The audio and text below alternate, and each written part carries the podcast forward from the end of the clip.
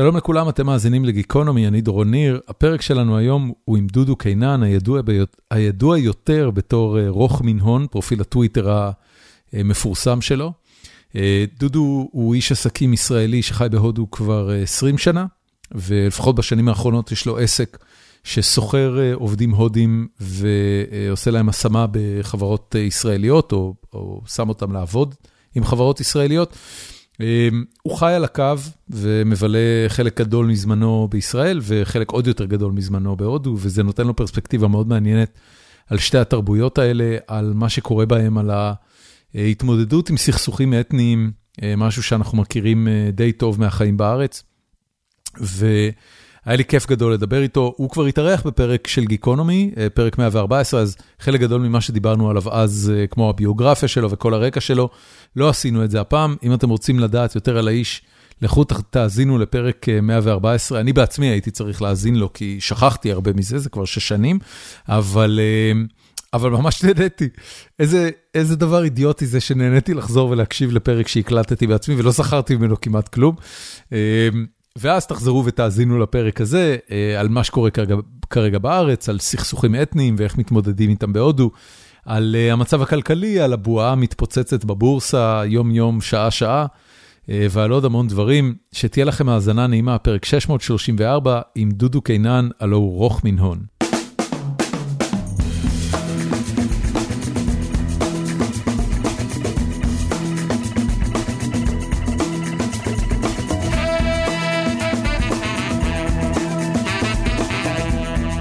אני כרגע ברחובות, לא בבית שלי, אצל אה, אה, חבר, עידו אמין, אני לא יודע אם אתה מכיר את האיש. עידו אמין? אה, הוא, כן, כן. מה הוא שיעה. הוא שיעה, הוא שיעה לגמרי. עידו אמין כתב על מוזיקה והיה, עשה הפקות, כאילו, אני זוכר את זה. מחלוצי, מחלוצי המדיה הדיגיטלית בישראל, באמת. ממש? כן, כן. וואו, כן. אז רגע, הוא בסביבה? הוא האיש שהיה פה לפני שנייה, ואמרתי לו תודה. תקשיב, אתה, אתה לא רק תודה, אלא יכול להיות שבסוף הפרק אתה תעשה לי אינטרו איתו ואני אארח אותו. בשמחה וואו, רבה זה, מאוד. עידו אמין זה באמת אושייה שגדלתי עליה. כן, האמת שגם אני. איזה קטע. אה, כן. יפה, כן, כן. אז איך, אה, אתם חברים? כאילו, אתה... אה, הכרנו דרך הטוויטר. בהיותך, בשבתך כרוך מן הון. כן, כן, ו-one thing led to another, אתה יודע, הוא רחובותי, אני רחובות, כשאני בארץ אני גר ברחובות, אז יצאנו כבר להיפגש כמה פעמים, זהו, איש, איש דם, טוב. דם רחובותי זה סמיך יותר ממים. לגמרי, לגמרי, לגמרי. ומה אתה עושה בארץ כרגע? אה, יש לי ילד בארץ. אוקיי. אני, אני אחד... מבלה שליש מזמני, סדר גודל של שליש מזמני בארץ, שני שליש בהודו. יפה. אה, אז זה ביקור סטנדרטי, זה לא איזה משהו מיוחד. לא, סטנדרטי, סטנדרטי לגמרי. למה לא ארגנת לבקר אה, לפני שבוע בשביל הבחירות? שבועיים? א', א', הייתי ביום הבחירות, המראתי מהודו, נחתתי, הצבע, כאילו, הצבעתי והמראתי חזרה. אה, אז כן הספקת להצביע. הצבעתי, הצבעתי. אפשר כן. לשאול למי? אה, כן, כן, כן, בשמחה, אני הצבעתי לחדש. חדש? כן. אוקיי. ואני מניח שהתוצאות של הבחירות אה, מבאסות אותך. אה, כן, הן לא נורא לא צפויות, אבל הן אכן אה, מבאסות. כאילו, שוב, אתה יודע, עוקביי בטוויטר לא התפלאו לדעת שאני נוטה מאוד שמאלה בדעותיי. בפרט אני מאמין גדול בשותפות יהודית-ערבית בישראל, אני חושב שזו הדרך שתעשה לכולנו רק טוב. כן, ואכן אני חושב שהעובדה שנבחרה בסופו של דבר קואליציה שהיא מאוד אנטי שותפות יהודית-ערבית בישראל, לא תעשה לנו טוב, אתה יודע. תגיד, איך, איך, אה, אה, איך קפיטליסט אה, כמוך, ואני אומר את זה כמחמאה, ש, שמאמין בשוק כן. חופשי, ש, שרק מדבר על, על העיוותים והעוולות, איך מישהו כמוך מצביע למפלגה ששורשיה בקומוניזם? או, שאלה טובה. א', אני לא מאמין בשוק חופשי, בואו נשים את הדברים בזה, אני, אני כן מאמין, נהפוך הוא, בפרט, מאמין גדול ברגולציה על השוק הפיננסי. אני חושב שהשוק החופשי מקומו במקומות שהם באמת אה, יזמות, יזמות טכנולוגית וכן הלאה, אה, גם הרבה סוגים של יזמות עסקית, אבל שני תחומים שהם נראים לי אה, קריט, קריטיים לרגולציה. אחד זה העולם הפיננסי, והשני זה התחום של זכויות אדם. עולם בלי זכויות אדם, בלי רגולציה של זכויות אדם, זה עולם בלי זכויות אדם. אני אקדים אותה מאוחר ואתייחס, לצערי, זה מישהו שגיליתי רק לאחרונה, אבל פנומן, פרופסור טימותי סניידר מייל, שהוא אחד, נחשב היום לאחד מהוגי הדעות המובילים בארצות הברית, שמדבר, כתב ומרצה המון על, על אוקראינה, אבל ספציפית על, על, על מה שקרה באירופה בין 1930 ל-1950, סביב השואה ו, ומסביבה. ואחת הטענות המרכזיות שלו זה שמתי הדברים הולכים, מתי הדברים הופכים להיות ממש ממש גרועים, ברגע, שהנוס, ברגע שאין סביבה רגולטורית, ספציפית בהקשר של זכויות אדם, הוא אומר, אנחנו ברגע שאין לנו סביבה שאין מבנה חוקי, אין אה, זה, זה הרגע שבו אנחנו הופכים להיות חיות אדם, ואז כול, כולם, כולם סובלים. קודם כל, אני מאוד מסכים עם זה. יש, יש אפילו אה, קטע מקסים של אה, לואי סי קיי, שבו הוא אומר שאם לא היה חוק נגד רצח, אז כולם היו רוצחים, ואתה אפילו לא היית סומך על אף אחד שלא רצח אף פעם. נכון. בהומור כמובן. אבל אני, כן. אני, אני רגע אחד אקח את זה, כי, כי בעצם um, העניין הזה של רגולציה של זכויות אדם, um, אתה יודע, הוא, הוא בהרבה מאוד מדינות הוא על תנאי לכל מיני זכויות אדם, או לכל מיני מיעוטים במדינה, שזכויות האדם שלו פחותות uh, וחשובות פחות uh, מזכויות האדם של אחרים. כן. אז, אז כשאתה מצביע לחדש, כשאתה שם פתק חדש בקלפי, אה, איזה, איזה סוג מדינה בעצם אתה מאחל שישראל תהיה? אה, אני, שני, אני שנייה אחת אבדיל בין הלוגיקה הכללית של חדש ואיך שהם רואים את העולם, לבין ספציפית מה אני חושב שנכון בישראל.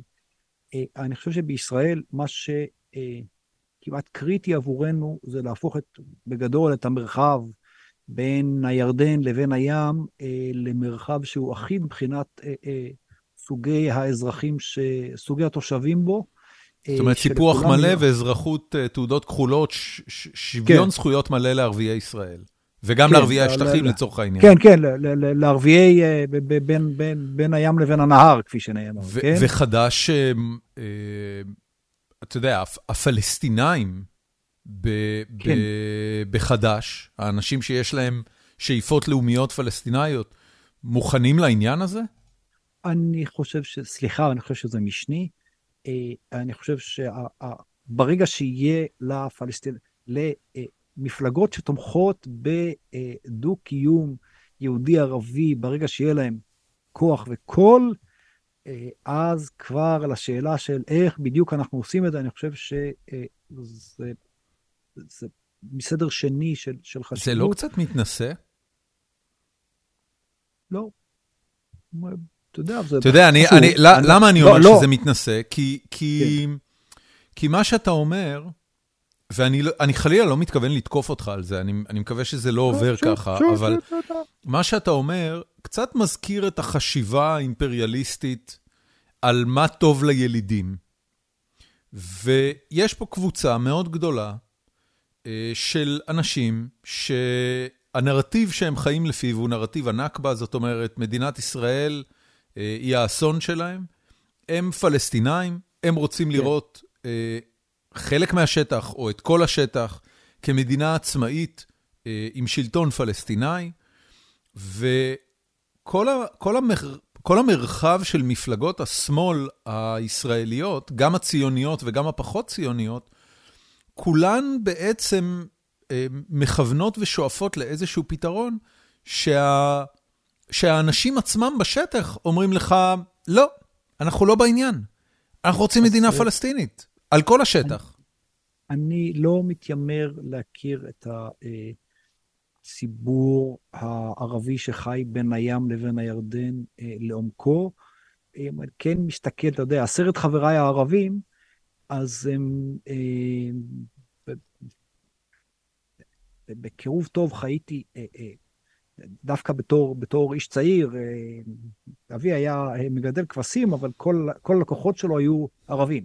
אוקיי. לא משנה אם זה, אם זה היו ערבים מנצרת או ערבים מהשטחים.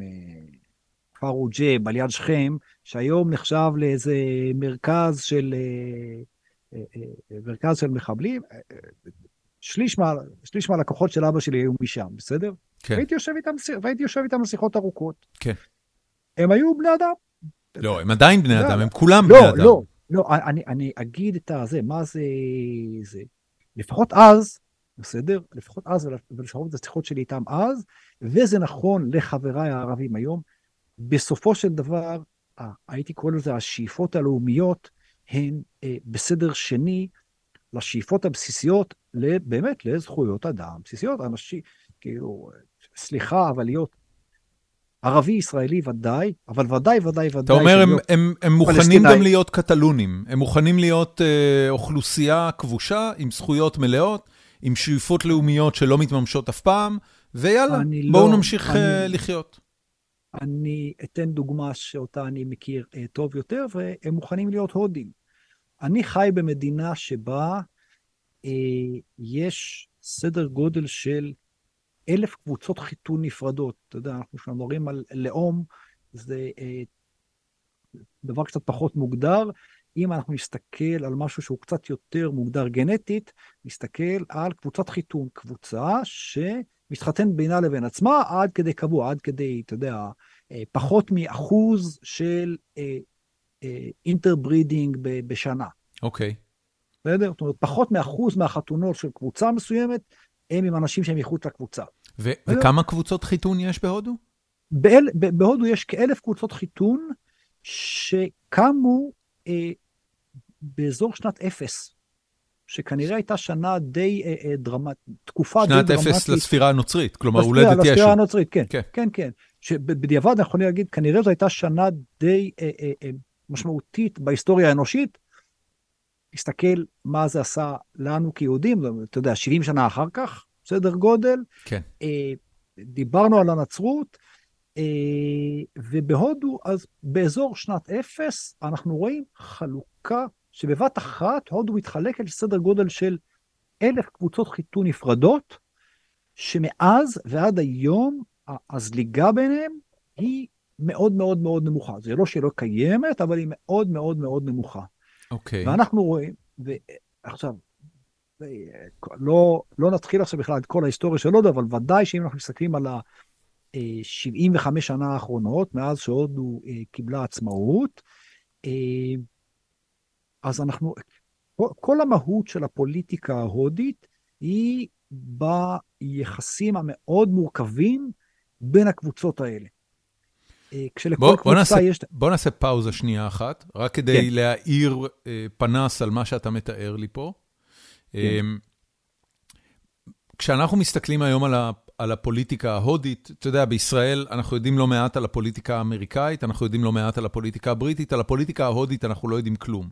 אה, כן. אנחנו יודעים שיש להם פרלמנט, אנחנו יודעים שראש הממשלה הוא נרנדרה מודי, חבר טוב של נתניהו, שולח לו איחולים בעברית בטוויטר בכל הזדמנות אפשרית. מה, מה אתה יכול רק לתאר על האופן שבו העם ההודי בוחר את נציגיו?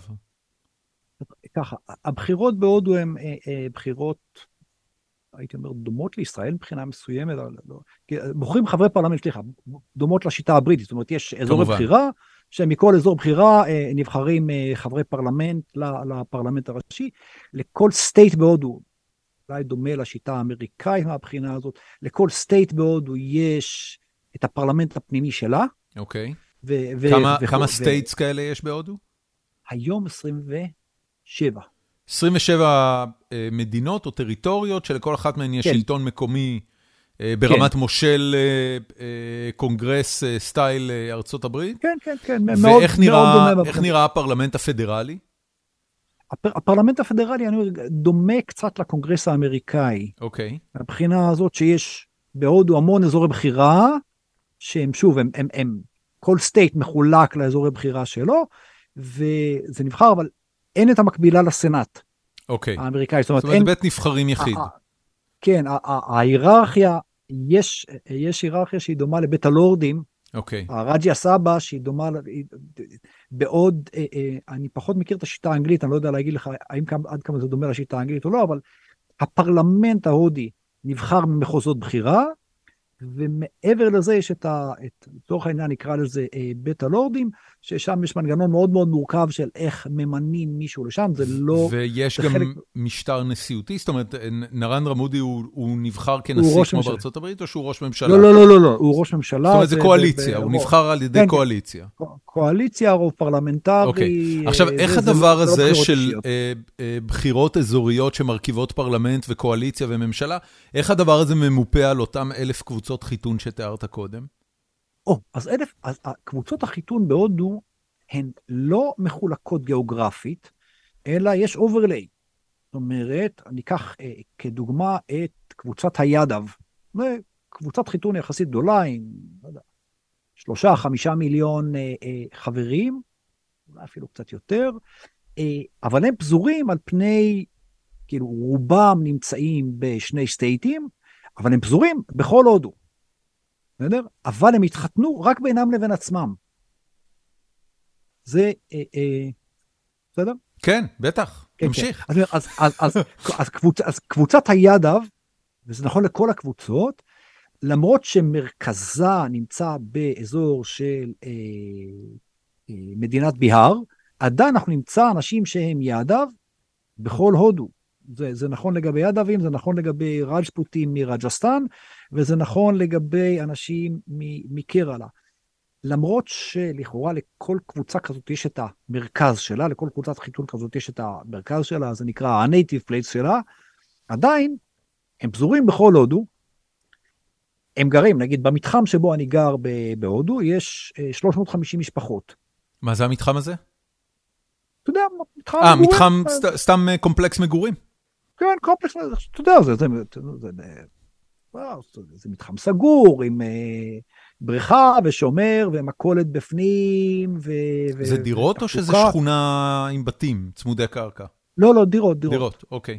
דירות, כן. בחרתי. כאילו משהו ש... בעיקר חיפשתי מקום שהוא מרחק הליכה מהמשרד, כן? ש... שבאיזה עיר זה?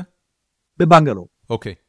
מרכז, מר, מרכז ההייטק, עכשיו אנחנו 350 משפחות שמחולקות אה, לסדר גודל של 50 קבוצות חיתון נפרדות. 50? כן. אוקיי. עכשיו אני... ממוצע אני של מכיר... שבע משפחות לקבוצה? כן, עכשיו אני מכיר את רוב, את רוב התושבים, אתה יודע, אני כבר גר שם שבע שנים במתחם הזה. אוקיי. אז uh, אני מכיר את רוב התושבים, ואנחנו מסתחבקים והכול, ואני... ו, uh, uh, ואנחנו חוגגים, מה זה, יש, uh, uh, אנחנו חוגגים, ברמת המתחם, חוגגים איזה שמונה חגים, זה אבל...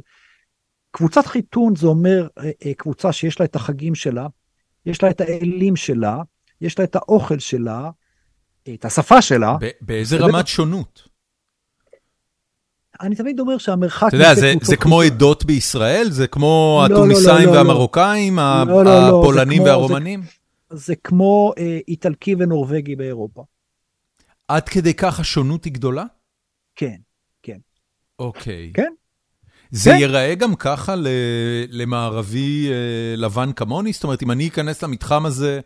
ואני אראה איך קבוצה אחת חוגגת חג ואיך קבוצה שנייה חוגגת חג, אני אשים לב להבדלים ברמה כזאת?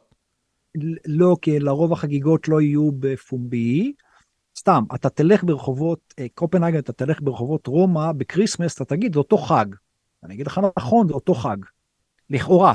נכון. אבל, אבל אתה תלך אה, אה, אה, אצלנו במתחם, בדיוואלי, אז יש את הדיוואלי של המתחם, אוקיי. בסדר? אבל אם אתה נכנס לבתים של האנשים, אז בכל בית זה יהיה קצת שונה.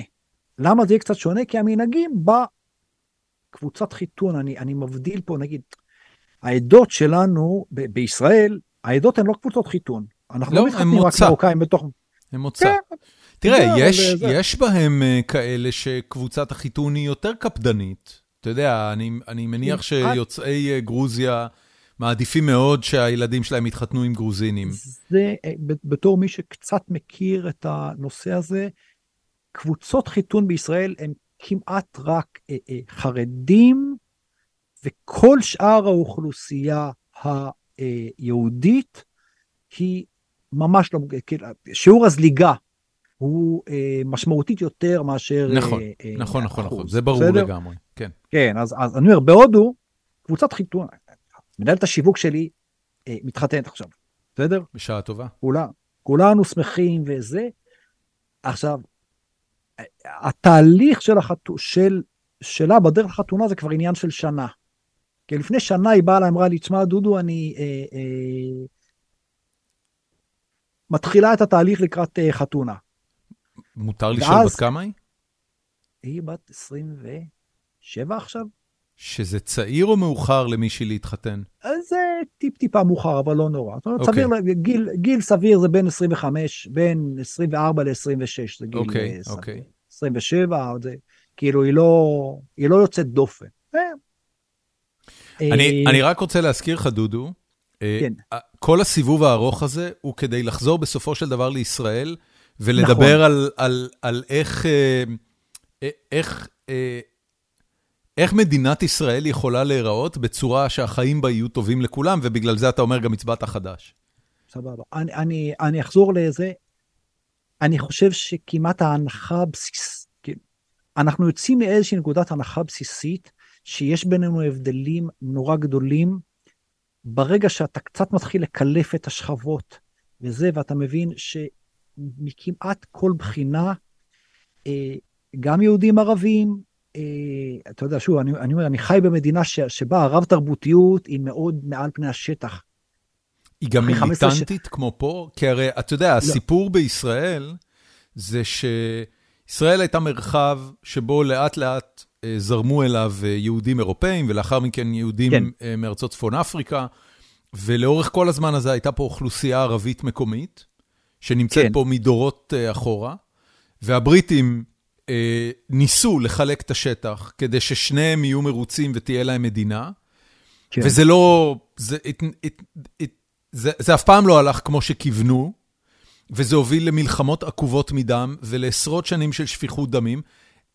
הודו, זאת אומרת, יש בהודו עימותים, אבל זה לא ברמה כזאת. זה, זה, אני אומר, זה, שוב, בוא, בוא, אתה יודע, בוא נסתכל על המספרים. אה, נסתכל על, מספרים של תקציבי ביטחון וגם נסת, נסתכל על מספרי הרוגים. סליחה, כמות ההרוגים בשפיכות דמים ב, אה, אה, ב, בישראל היא משמעותית יותר נמוכה מאשר אזורים שבאמת סובלים. בסדר? אנחנו לא דומים לבנקנים בשנות ה-90, אנחנו ודאי לא דומים לסכסוכים אפריקאים, אנחנו לא דומים למה שקרה בין הודו לבין, אה, בין הודו לבין פקיסטן, בזמן ההפרדה בין הודו לבין פקיסטן. אה, אנחנו ודאי שלא דומים למה שקורה עכשיו אה, בין רוסיה לאוקראינה. לא נעים פה, יש פה סכסוך, לקרוא לדבר הזה, כשאתה משווה את רמת, אתה רמת. המתח, אתה, אתה בעצם אומר לי, מפרספקטיבה גלובלית של סכסוכים בין עמים, היו כן. דברים הרבה הרבה יותר גרועים ברמת אה, אה, גלוני הדם שנשפכו, נכון? שאומות הצליחו להתגבר עליהם ולהגיע למצב שבו תושבים מאוד שונים אחד מהשני חיים בשלום אחד עם השני. נכון, נכון, נכון. עכשיו, נכון, עכשיו אני אוסיף על זה את השאלה הבאה, שהיא אחת השאלות הגדולות של הבחירות. בעצם, אמ, אני חושב שבבחירות האלה להרבה מאוד אה, מצביעים מישראל הממלכתית, אה, המציאות הדמוגרפית, ויותר מזה, המציאות הדמוגרפית שבה אוכלוסיות שונות עוברות דרך מערכת חינוך שונה ולכן מוסללות לתפיסת עולם שונה, באמת, אני לא זוכר בחירות שבהן העניין הזה אה, הוצב אה, בצורה כל כך אה, ישירה מול הפרצוף של הישראלי הממלכתי, שבעיני רוחו עוד מדמיין שזה מדינה אחת, אה, כור היתוך גדול אה, כן, אה, לכל תפוצות ישראל. ופתאום אתה אומר, אני, אני מבין מה שאתה אומר, ובאמת זה כנראה לא סכסוך כזה דרמטי ביחס לסכסוכים אחרים בעולם, ועדיין יש פה אה, קבוצת אוכלוסייה גדולה, המכונה חרדים, שמסלילים אותה לתפיסת עולם מאוד מאוד ברורה אה, של שנאת זרים, או שנאת ערבים. כן. אה, כן. אותו דבר הממלכתי-לאומי, הממלכתי-דתי. אה, כן. ו, ולכן, אה, התחושה הכללית היא, it will get worse before it gets better. אז, אז מה, אתה, מה אתה רואה בהודו, איך בהודו כל הקבוצות חיתון השונות האלה ותפיסות העולם השונות שלהם עדיין מצליחות לגדל ילדים שחיים טוב אחד עם השני. קודם כל, אתה יודע, הם, הם עברו את הקשיים שלהם המאוד קשים, אחד. ב', גם הודו היום, כחלק ממגמה כלל עולמית, עוברת uh, הקצנה ימינה, בפרט, uh, ב, וברשותך, uh, מכיוון שגם המקום שבו אני, מרכז חיי וגם uh, מרכז ענייני, הוא פחות ישראל, אז ברשותך, אני, אני אתייחס יותר לצד ההודי פה בטח, מאשר, בטח, מאשר בטח. בישראל. בגדול, דיברנו קודם על קבוצות החיתון בהודו, אבל מה שמרתק בקבוצות החיתון בהודו זה בסופו של דבר, כולן מורכבות משתי אוכלוסיות מקור. אוכלוסיה, אוכלוסיית מקור אחת היא מה שנקרא אוכלוסיית המקור הדרום-הודית, שהיא ככל הנראה צאצאים של מה שנקרא תרבות עמק האינדוס. אני, סליחה, אני לא, לא יודע אם, אה, אה, עד כמה אה, אתה וצופינו מכירים את זה, אבל... אני, אני, אני מכיר ממה שהיה לנו בפרק הקודם, זאת אומרת, למי, 아, ש, למי שמאזין סבבה. לנו, דודו התארח בפרק 114 של גיקונומי, זה כבר לפני שבע שנים כמעט, שש, משהו כזה. שש, שש, כן. ו, ותכף נדבר גם על איך הודו השתנתה בשנים האלה מבחינתך, כן. אבל, אבל אם, אם מישהו רוצה לקבל את כל הרקע, בבקשה תחזרו לפרק ההוא, תאזינו לו, שעתיים במהירות אחת וחצי, אפשר לגמור את זה יחסית מהר, ואז תחזרו לפה כדי שלא נצטרך לחזור על הכל פעמיים. בבקשה תמשיך. אז אני, אז אני אתן בזה, בסדר גודל של 2,500 לפני הספירה, בעמק האינדוס הוא למעשה היום החיבור בין הודו לבין פקיסטן. גרו שם כחמישית מתושבי העולם, ושם הייתה בין התרבויות הכי מפותחות בעולם אז, ביחד עם התרבות המסופוטמית והתרבות הסינית, וכמובן, וכמובן המצרית. האנשים שגרו שם, סיפור מאוד ארוך למה הם עזבו את האזור הזה ונדדו לדרום הודו. האנשים שגרו שם הם אוכלוסיית המקור הדרום-הודית, ואוכלוסיית המקור הצפון-הודית זה מה שאנחנו קוראים אה, שבטים הודו-אירופיים, אה, סליחה, ארים, בסדר? גם הם קוראים לעצמם ארים, זה לא, זה לא מקרה.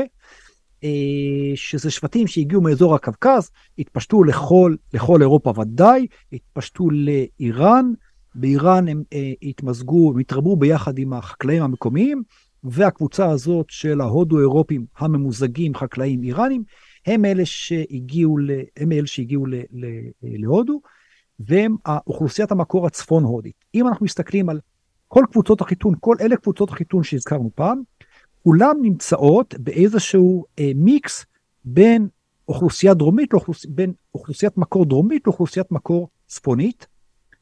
אה, למה, למה בערך בסביבות שנת אלף לפני הספירה אנחנו רואים אה, אה, התגבשות של הדברים האלה לקבוצות נפרדות ולא המשך של אה, זה, זו שאלה טובה שאני לא מכיר את התשובה עליה, וניסיתי לחקור כמה שאפשר, אני לא חושב שיש אה, תשובות. עוד שנייה אחת נדבר איך זה בא לידי ביטוי, התשובה לשאלה הזאת, איך היא באה לידי ביטוי בפוליטיקה ההודית של היום. אבל מאותו רגע אנחנו רואים את, את, כל, את, את כל אלף הקבוצות האלה, הן מתפזרות ברחבי הודו, וכל אחת מקימה לעצמה את המאפיינים שלה ואת המאפיינים שלה, את המנהגים שלה, את החגים שלה. אה, ספציפית לגבי אלים, בסדר? אחת השאלות שתייר שמגיע להודו, מגיע אליו האיש המקומי ושואל אותו, which is your God? מי זה אלוהים שלך? ואז נשאלת השאלה, כאילו, למה אתה, למה אתה שואל אותי בכלל את השאלה הזאת? אני חוזר שנייה אחת לעניין קבוצות החיתון. כל ההודים מאמינים בכל הפנתיאון ההינדי. אה, תלוי את מי אתה שואל, אלף אלים, עשרת אלפים אלים, מאה אלף אלים, מיליון אלים, אבל... המון אלים. אבל לכל קבוצה יש את האל שלה. בסדר? Okay. אוקיי. אז כשאני, כשאני שואל אותך, which is your God, מה שאני באמת שואל אותך, זה מהי קבוצת החיתון שלך. אני שואל אותך, which is your God? what is your good name? מה שמך? על פי החיתוך בין שני הדברים האלה, אני יכול לדעת בקירוב לא רע אה, לאיזה קבוצת חיתון אתה שייך.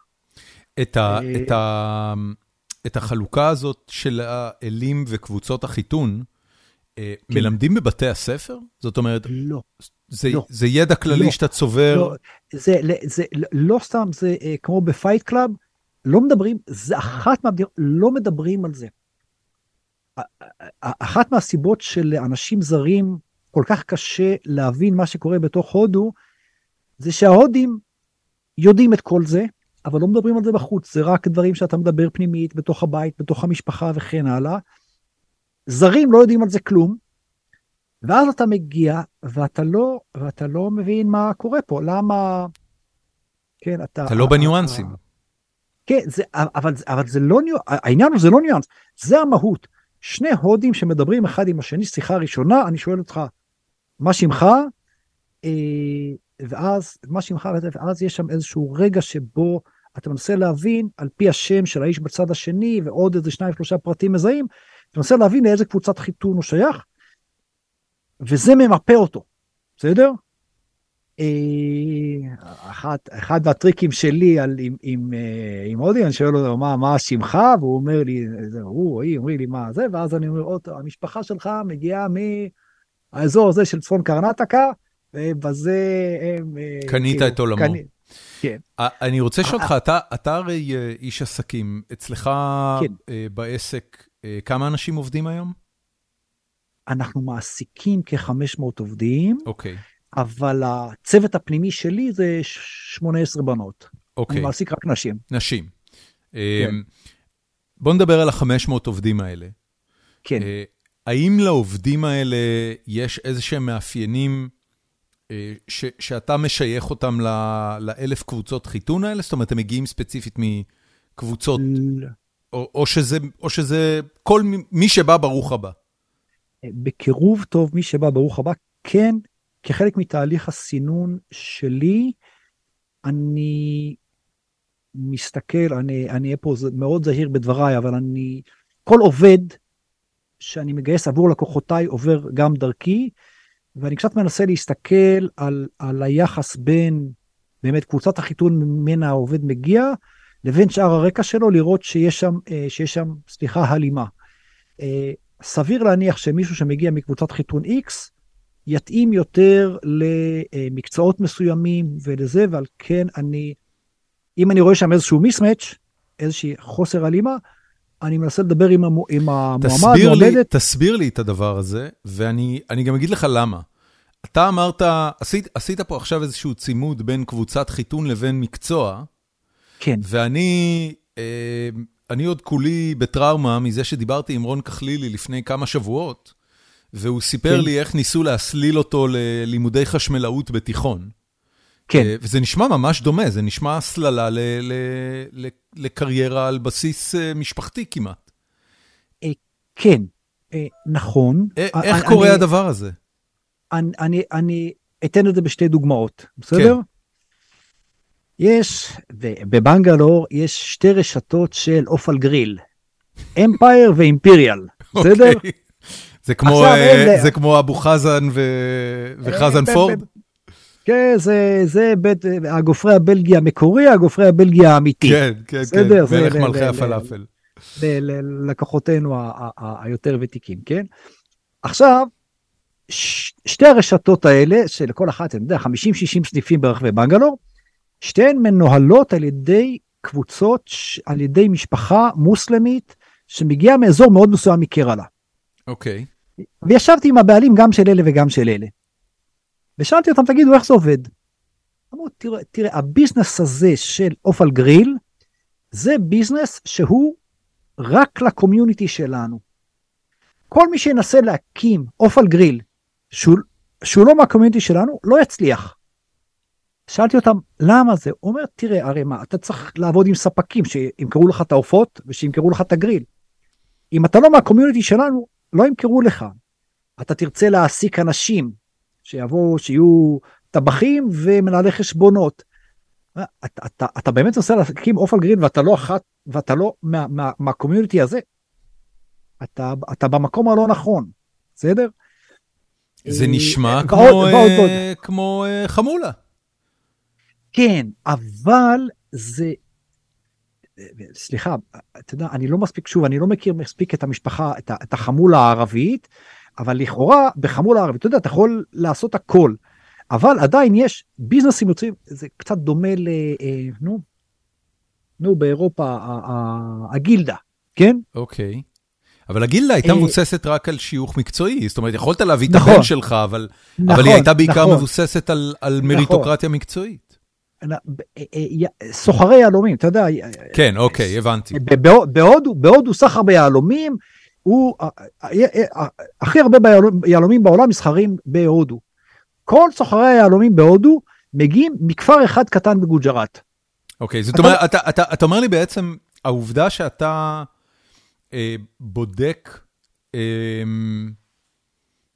העובדה שאתה בודק את השיוך המשפחתי, אה, או הש, השבטי, נקרא לזה, למרות שזה לא בדיוק שבטים, אה, כן. העובדה שאתה בודק את זה לגבי עובדים שלך, אה, היא, היא יותר אה, רקע תרבותי מאשר, אה, מאשר הסללה למקצוע?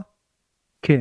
עכשיו, אה, אני גם יכול להגיד לך לגבי הצוות הפנימי שלי, לי יש שמ- 18 בנות שמגיעות מארבע דתות שונות, ופחות או יותר כל אחת שייכת לקומיוניטי אחר.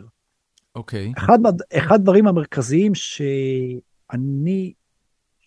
ב- מבחירה בביזנס שלי, אני אמרתי, אני אה, מנסה להעסיק נשים שכולן טיפה Outliers, כולן טיפ-טיפה חורגות מה, מה, מה, מהמסגרת שלהם.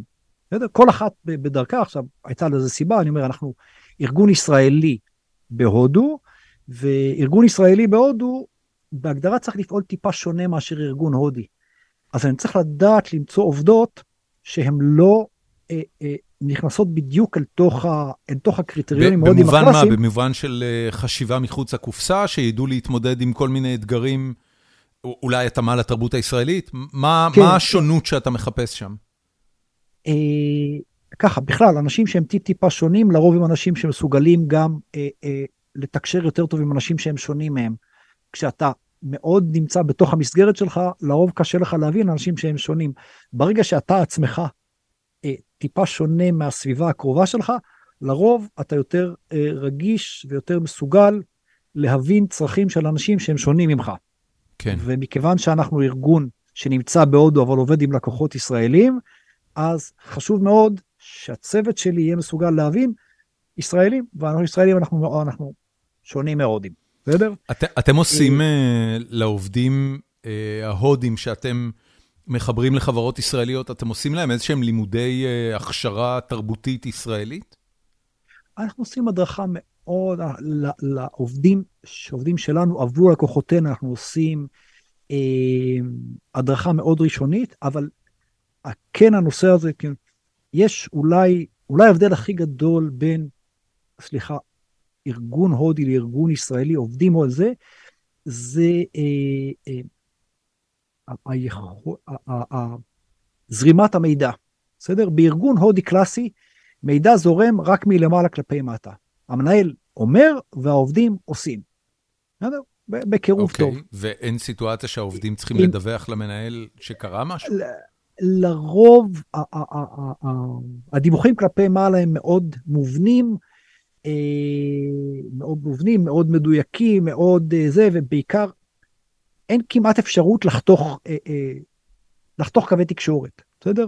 אנחנו כישראלים אנחנו לא יודעים גבולות בכלל, לא סתם מדינת ישראל היא מדינה בלי גבול, אה, ובפרט אה, אנחנו, התקשורת בארגון ישראלי היא מכל, מכל עובד לכל עובד, כן, אני זוכר בימיי בתור אה, סטודנט, שעבדתי בתור סטודנט במפעל הרכבה בחברת הייטק, ושם פעם הייתה איזושהי בעיה, התקשר אליי, לא משנה, התקשר אליי ספק, היית, הייתי צריך, בסוף, בסוף ב-11 בלילה התקשרתי מה, מה, מהמפעל הרכבה לבית של המנכ"ל הביתה כדי להגיד לו, בני, יש פה בעיה.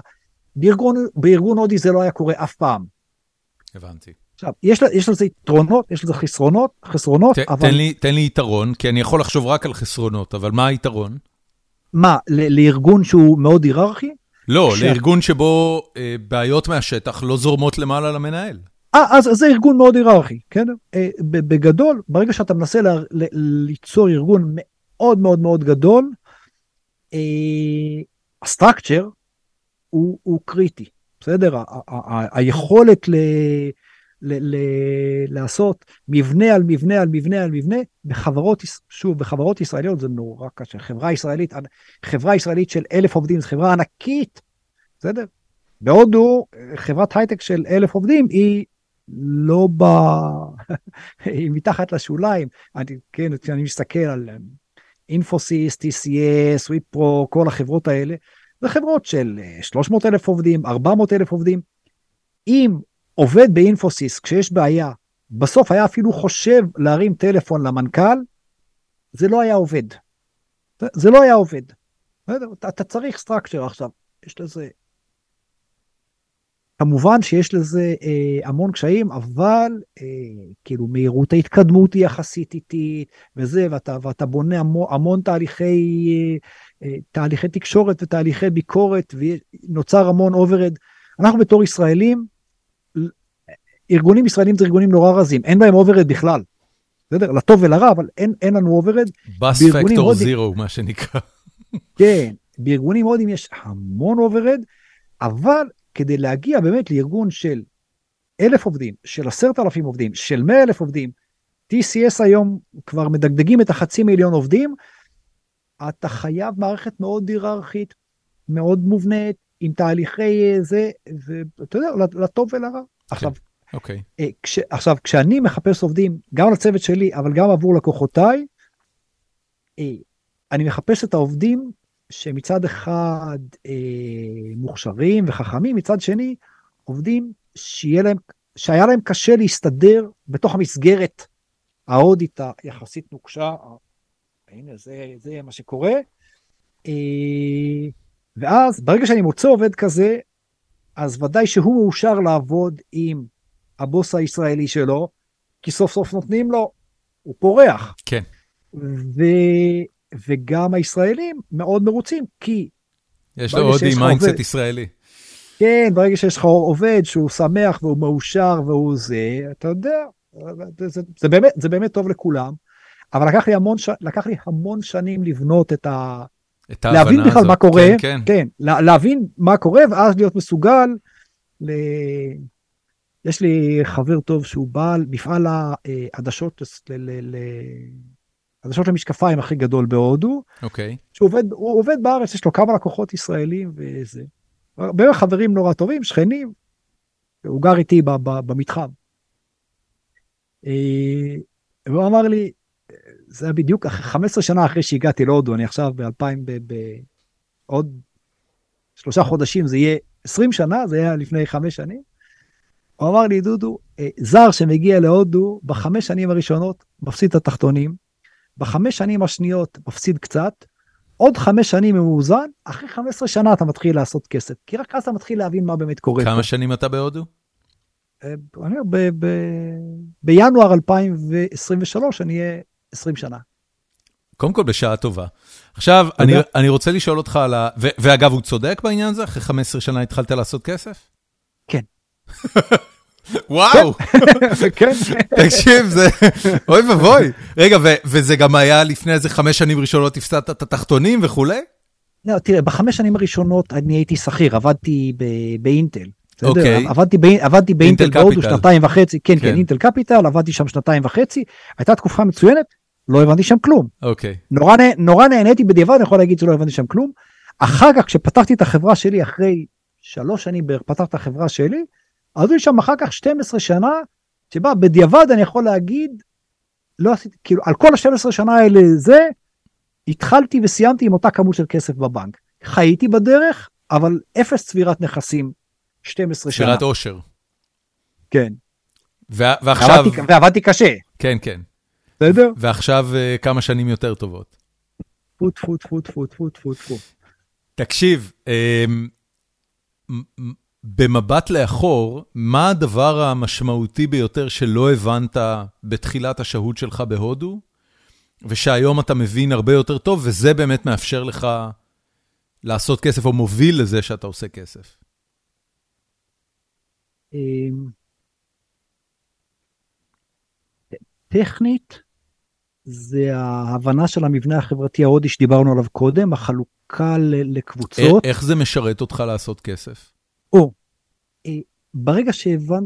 ברגע שהבנתי את זה, אז הבנתי קצת את הדיאלוג ההודי. אה, כולם מדברים, סליחה, אני אדבר בבוטות, אומרים, ההודים שקרנים.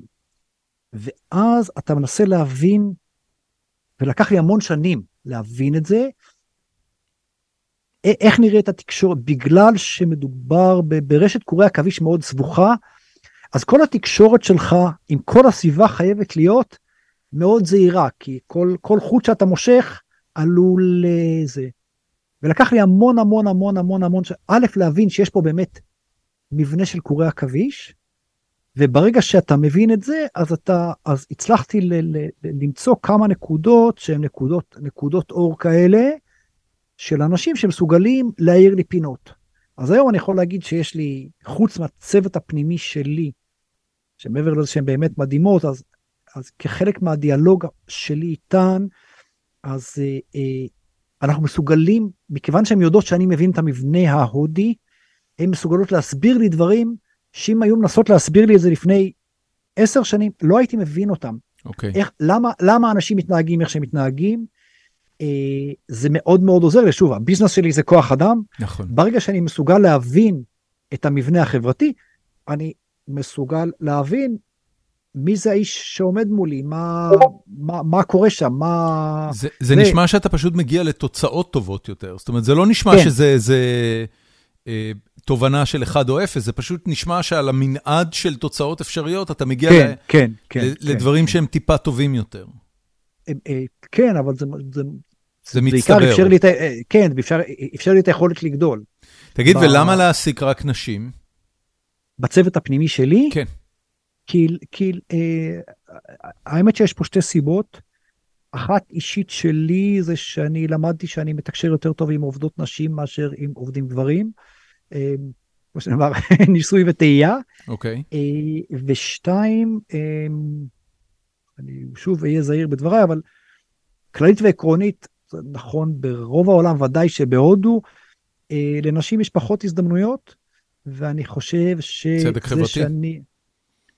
כן, אני חושב שזה שאני יכול לתת, להעסיק נשים, אני, אני מעסיק נשים, אני מעסיק אותן בשכר טוב, לא הוגן, אני מעסיק אותן בשכר טוב, אני אה, משתדל ככל שאני יכול לתת סביבת עבודה סופר, אה, ודאי שבטוחה, אבל אה, בטוחה והוגנת ומקדמת, וזה, אה, כל העובדות שלי אה, זכאיות לבונוס שנתי בסוף שנה שהוא מאוד מאוד מאוד משמעותי, זאת אומרת, זה לא תוספת של חמישה אחוז במשכורת, זה נע בין אה, אה, 20 ל-60 אחוז אה, אה, בונוס שנתי, כאילו על כל המשכורות. כן. לא 60 אחוז אבל זה כבר למה אתה בוס טוב, לא למה אתה עובד עם נשים.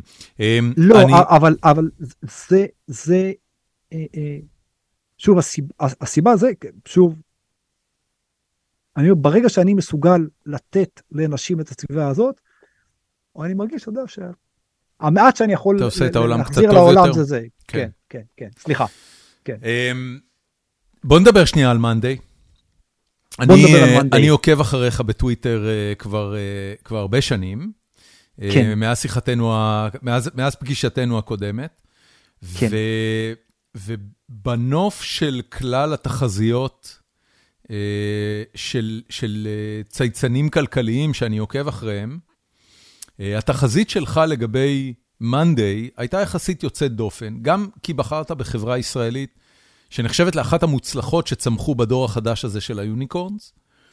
אה, כן. וגם כי, כי היית, היית contrarian, חשבת עליה את זה הרבה לפני שזה נהיה פופולרי. אה, ובעצם, פחות או יותר מהרגע שהם הנפיקו, אמרת, חבר'ה, החברה הזאת הולכת להתרסק אה, לאזורים של 4 מיליארד דולר, כי זה מה שהיא שווה, וזה רק כן. עניין של זמן עד שזה יקרה, לקח לדעתי שנה או פחות. אה, והנה, במסגרת גל, ה... גל השמדת הערך שאנחנו רואים בבורסות האמריקאיות אה, בשישה חודשים, או אפילו בשנה האחרונה, אה, היא מחקה, אם אני לא טועה, 8 מיליארד דולר מהשווי שלה, או 6 מיליארד דולר מהשווי שלה? יותר, בשיא הייתה שווה 18 מיליארד דולר, כאילו, נקודת השיא הייתה 18 מיליארד דולר. וכרגע היא על 4.5, 4.6. כן. אפילו, אפילו היום עלתה כן. קצת, אה, כן. לא, לא, לא בכמה שציפו, כי לפני המסחר כן. היא עלתה ב-20 אחוז, ואז התייצבה כן. על פלוס 5. בכל מקרה, כן. 4.5 מיליארד דולר. כן. אני, אני בכוונה רוצה לקחת את הדוגמה הזאת, כי אמ, תספר לי את האנליזה שאתה עשית באותה נקודת זמן, שעל הבסיס שלה הסתכלת ואמרת, 18 מיליארד דולר, חבר'ה, העסק הוא בלוף, אה, זה הולך להתרסק. אני, אני אתחיל דווקא ממחמאות. אני חושב שמאנדי חברה מצוינת, באמת. אני חושב שיש להם מצוינת. מוצר מצוין. כן, אני חושב שיש להם, אני חושב שיש להם מוצר מצוין. נכון. אה, כמה וכמה מחבריי אה, משתמשים בהם. אה, בעקבות הציוצים שלי בטוויטר התקשר אליי אה, רועי, המנכ"ל. המשותף. כן. שגם היה אורח אותי- שלנו פה בגיקונומי, ואתם מוזמנים ללכת להאזין לפרק איתו. סליחה על הפלאג. תמשיך לא, לא, לא, בבקשה. סבבה, סבבה. ואני באמת חושב שהם חברה מצוינת. אה, ספציפית, במק... אה, עכשיו, זה לא נכון רק למאנדי, זה נכון לכל, אה, כאילו, מה שהיה בערך לפני סדר גודל, מסוף הקורונה, אנחנו ראינו זינוק מטורף בשווים נכון. של, של חברות האבטחה, בסדר? מה שנקרא חברות צמיחה. חברות ש- האבטחה, לא אבטחה. כן, הבטחה, כן, מה, ש, מה שנקרא חברות צמיחה, אתה כן, יודע, בקרב כן, כן, כן, הסוחרים כן. נקרא חברות צמיחה.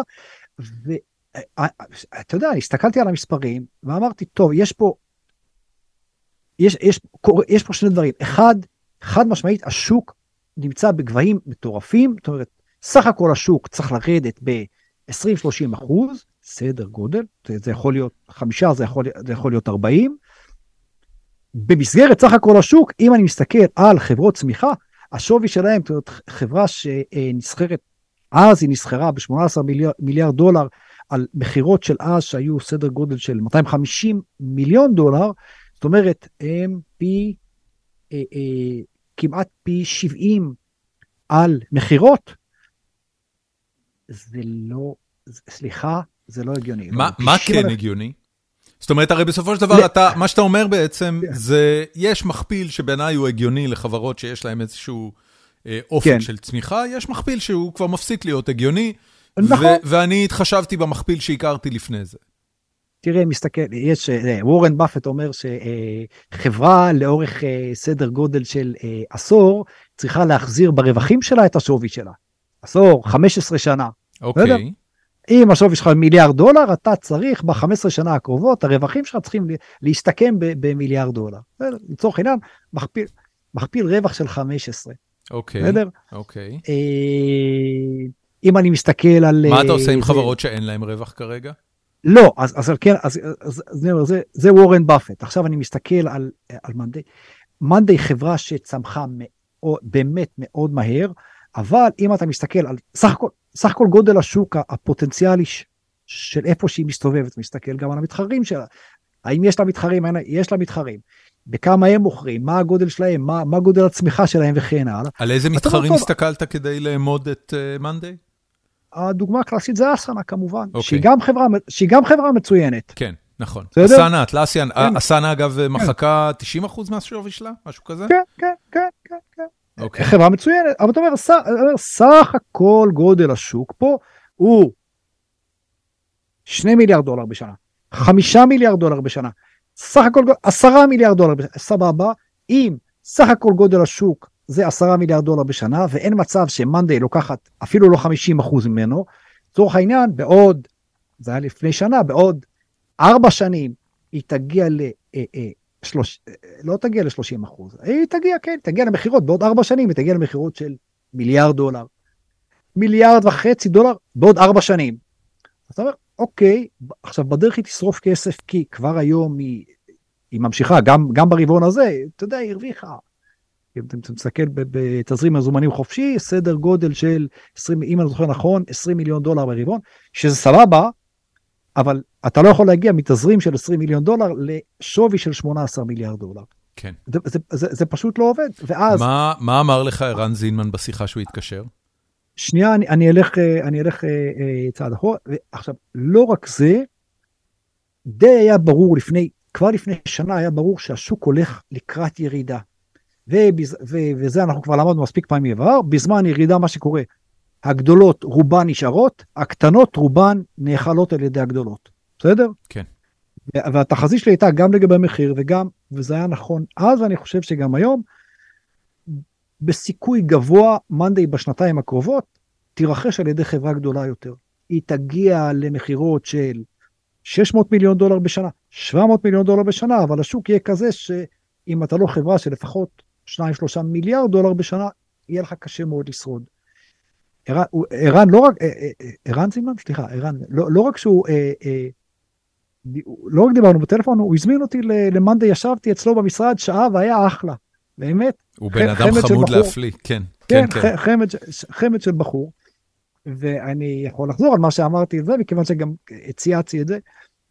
אה, אה, בסופו של דבר, איפשהו בשנתיים הקרובות, אנחנו נראה שבשוק שלהם, השוק יתחלק בצורה אה, כמעט דיכוטומית לאוכלים ונאכלים. זאת אומרת, או שהוא, או שמאנדיי תרכוש 4-5 חברות שהשווי שלהם ירד משמעותית ותהפוך להיות באמת שחקן של 2 מיליארד דולר בשנה, או שהיא תירכש על ידי שחקן של אה, זה. עכשיו, אני, שער, אני שערתי, ואני לא, ועדיין אני לא אתפלא אם זה יקרה, שחברת אינטואיט, אה, שהתחילה הרי בתוכנה להחזרי מס בארצות הברית, אבל מאוד מנסה להיכנס לעולמות האלה בכלל של Enterprise Software, אני לא אתפלא אם Intuit, או Intuit, או SAP, ינסו לרכוש את...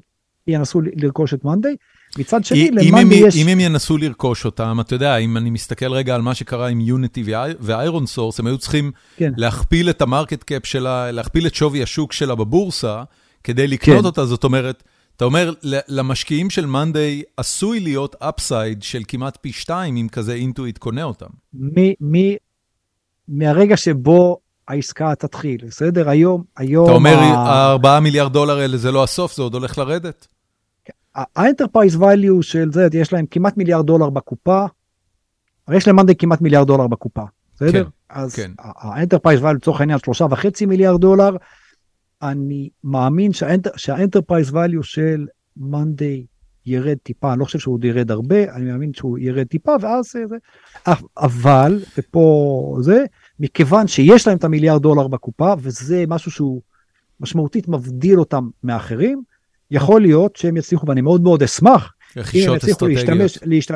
כן, באמת לגדול ולהפוך, והם באמת יהפכו להיות לחברה של 2 מיליארד דולר, אם זה יקרה, עושר גדול. אני חוזר, אתה, אני, חוזר אני לא יודע אם אתה שם לב, אבל אתה, אתה אמרת מה אתה אמרת לערן זינמן, אבל לא אמרת כן. מה הוא אמר לך. הוא ניסה הוא להתווכח. איתך? הוא חברה ציבורית, ואני... אתה אומר, זאת הייתה שיחה פרטית. כן, ואני אשמור... חשוב אגב מאוד מאוד לציין אחרי, אחרי החלק הזה, שאנחנו שנינו לא יועצי השקעות, וכל אחד צריך לעשות את המחקר שלו, ובוודאי לא להסתמך על מה שנאמר פה כהחלטה להשקעה או כהמלצה להשקעה.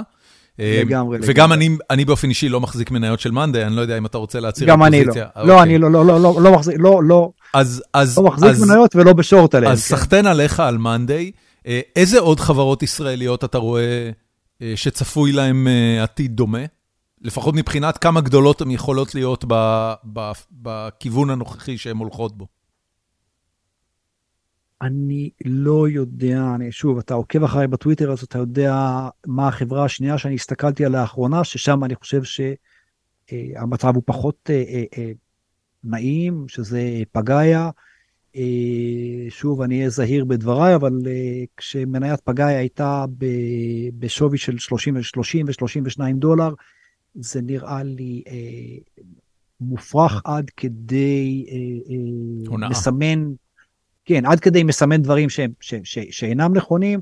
שוב, אני לא יודע אם זה אה, חלק מחזיקי המניות או חלק מהבעלים, אני, כאילו, קטונתי, אבל אה, גם, גם פגה ספציפית נמצאת בשוק מאוד מאוד מאוד, הם מספקים תשתית ומימון לעולם ה-buy now pay, pay later, שזה עולם שהוא כל כולו על קרעי תרנגולת ומספיק באמת טפו אחד קטן של השוק בשביל שכל החברות בתחום הזה אה, ייפלו, ואז יחד איתו, יחד איתו תיפול, אה, תיפול פגאיה. אה, אני שוב, כתבתי את זה בצורה ישירה כן, בחשבון כן, טוויטר כן. שלי, אני חושב שזו הנפקה שלא הייתה, שלא הייתה אמורה להיות. אני, אני, אני באמת חושב שזו אה, התייחסות לא נכונה לכספי ציבור, ואני זהיר בדבריי פה. תגיד, אתה, אתה בתור אה, אה, צייצן אה, גם קבוע וגם עם אה, הרבה מאוד עוקבים, מעבר, אה, מעבר למה, מעבר למה שאנחנו שומעים מעבר לים, אה, אתה מרגיש את העובדה שאילון מאסק קנה את טוויטר? אה, כן. במה אתה מרגיש כן. אותה? אני, קודם כל אנחנו מתחילים לחוש כשלים טכניים. מה אתה חווה? באגים. אוקיי. פתאום אתה מרגיש, אתה יודע, אתה משחק באפליקציה הזאת, אתה מרגיש באגים.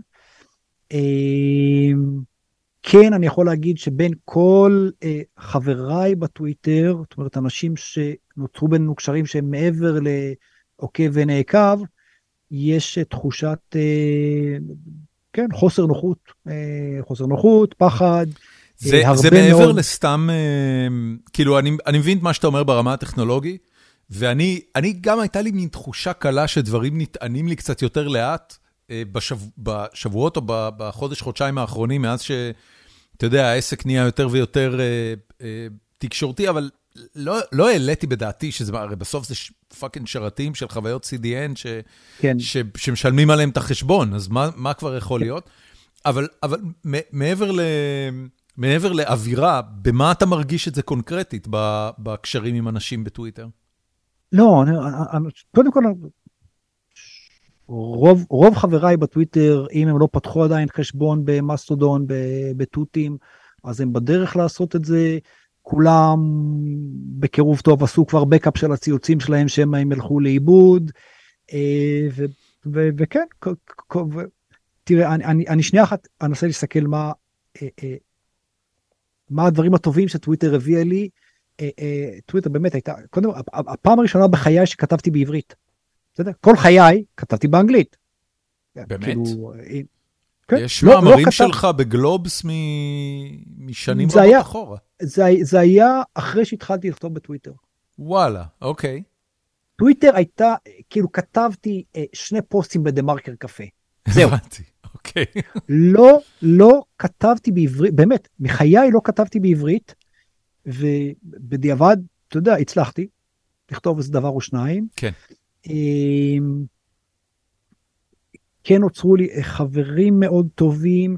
אה, בוא, 75% אה, מהלקוחות שלי הגיעו מטוויטר. 75% מהלקוחות שלי זה אה, אה, אה, קשרים שהתחילו בטוויטר. אוקיי. אה, ויש לי ביזנס יפה. אתה אומר הפלטפורמה לא... הייתה טובה אליך. כן. אה, אני אומר, גם, ברמת החברות, גם ברמת, ה, גם, גם ברמה העסקית, גם ברמת ההיכרות. אני די בטוח שאנחנו לא היינו מדברים עכשיו אלמלא חש, חשבון הטוויטר שלי. אני רוצה לקוות שכן. תקשיב, אני לא מכיר אף אחד אה, אה, ש, שהגיע להצלחה כזו בהודו, והודו היא, היא הרי בהיותה מיליארד בני אדם, היא בהכרח מדינה שחייבת לעניין אותנו בתור ישראלים. אה,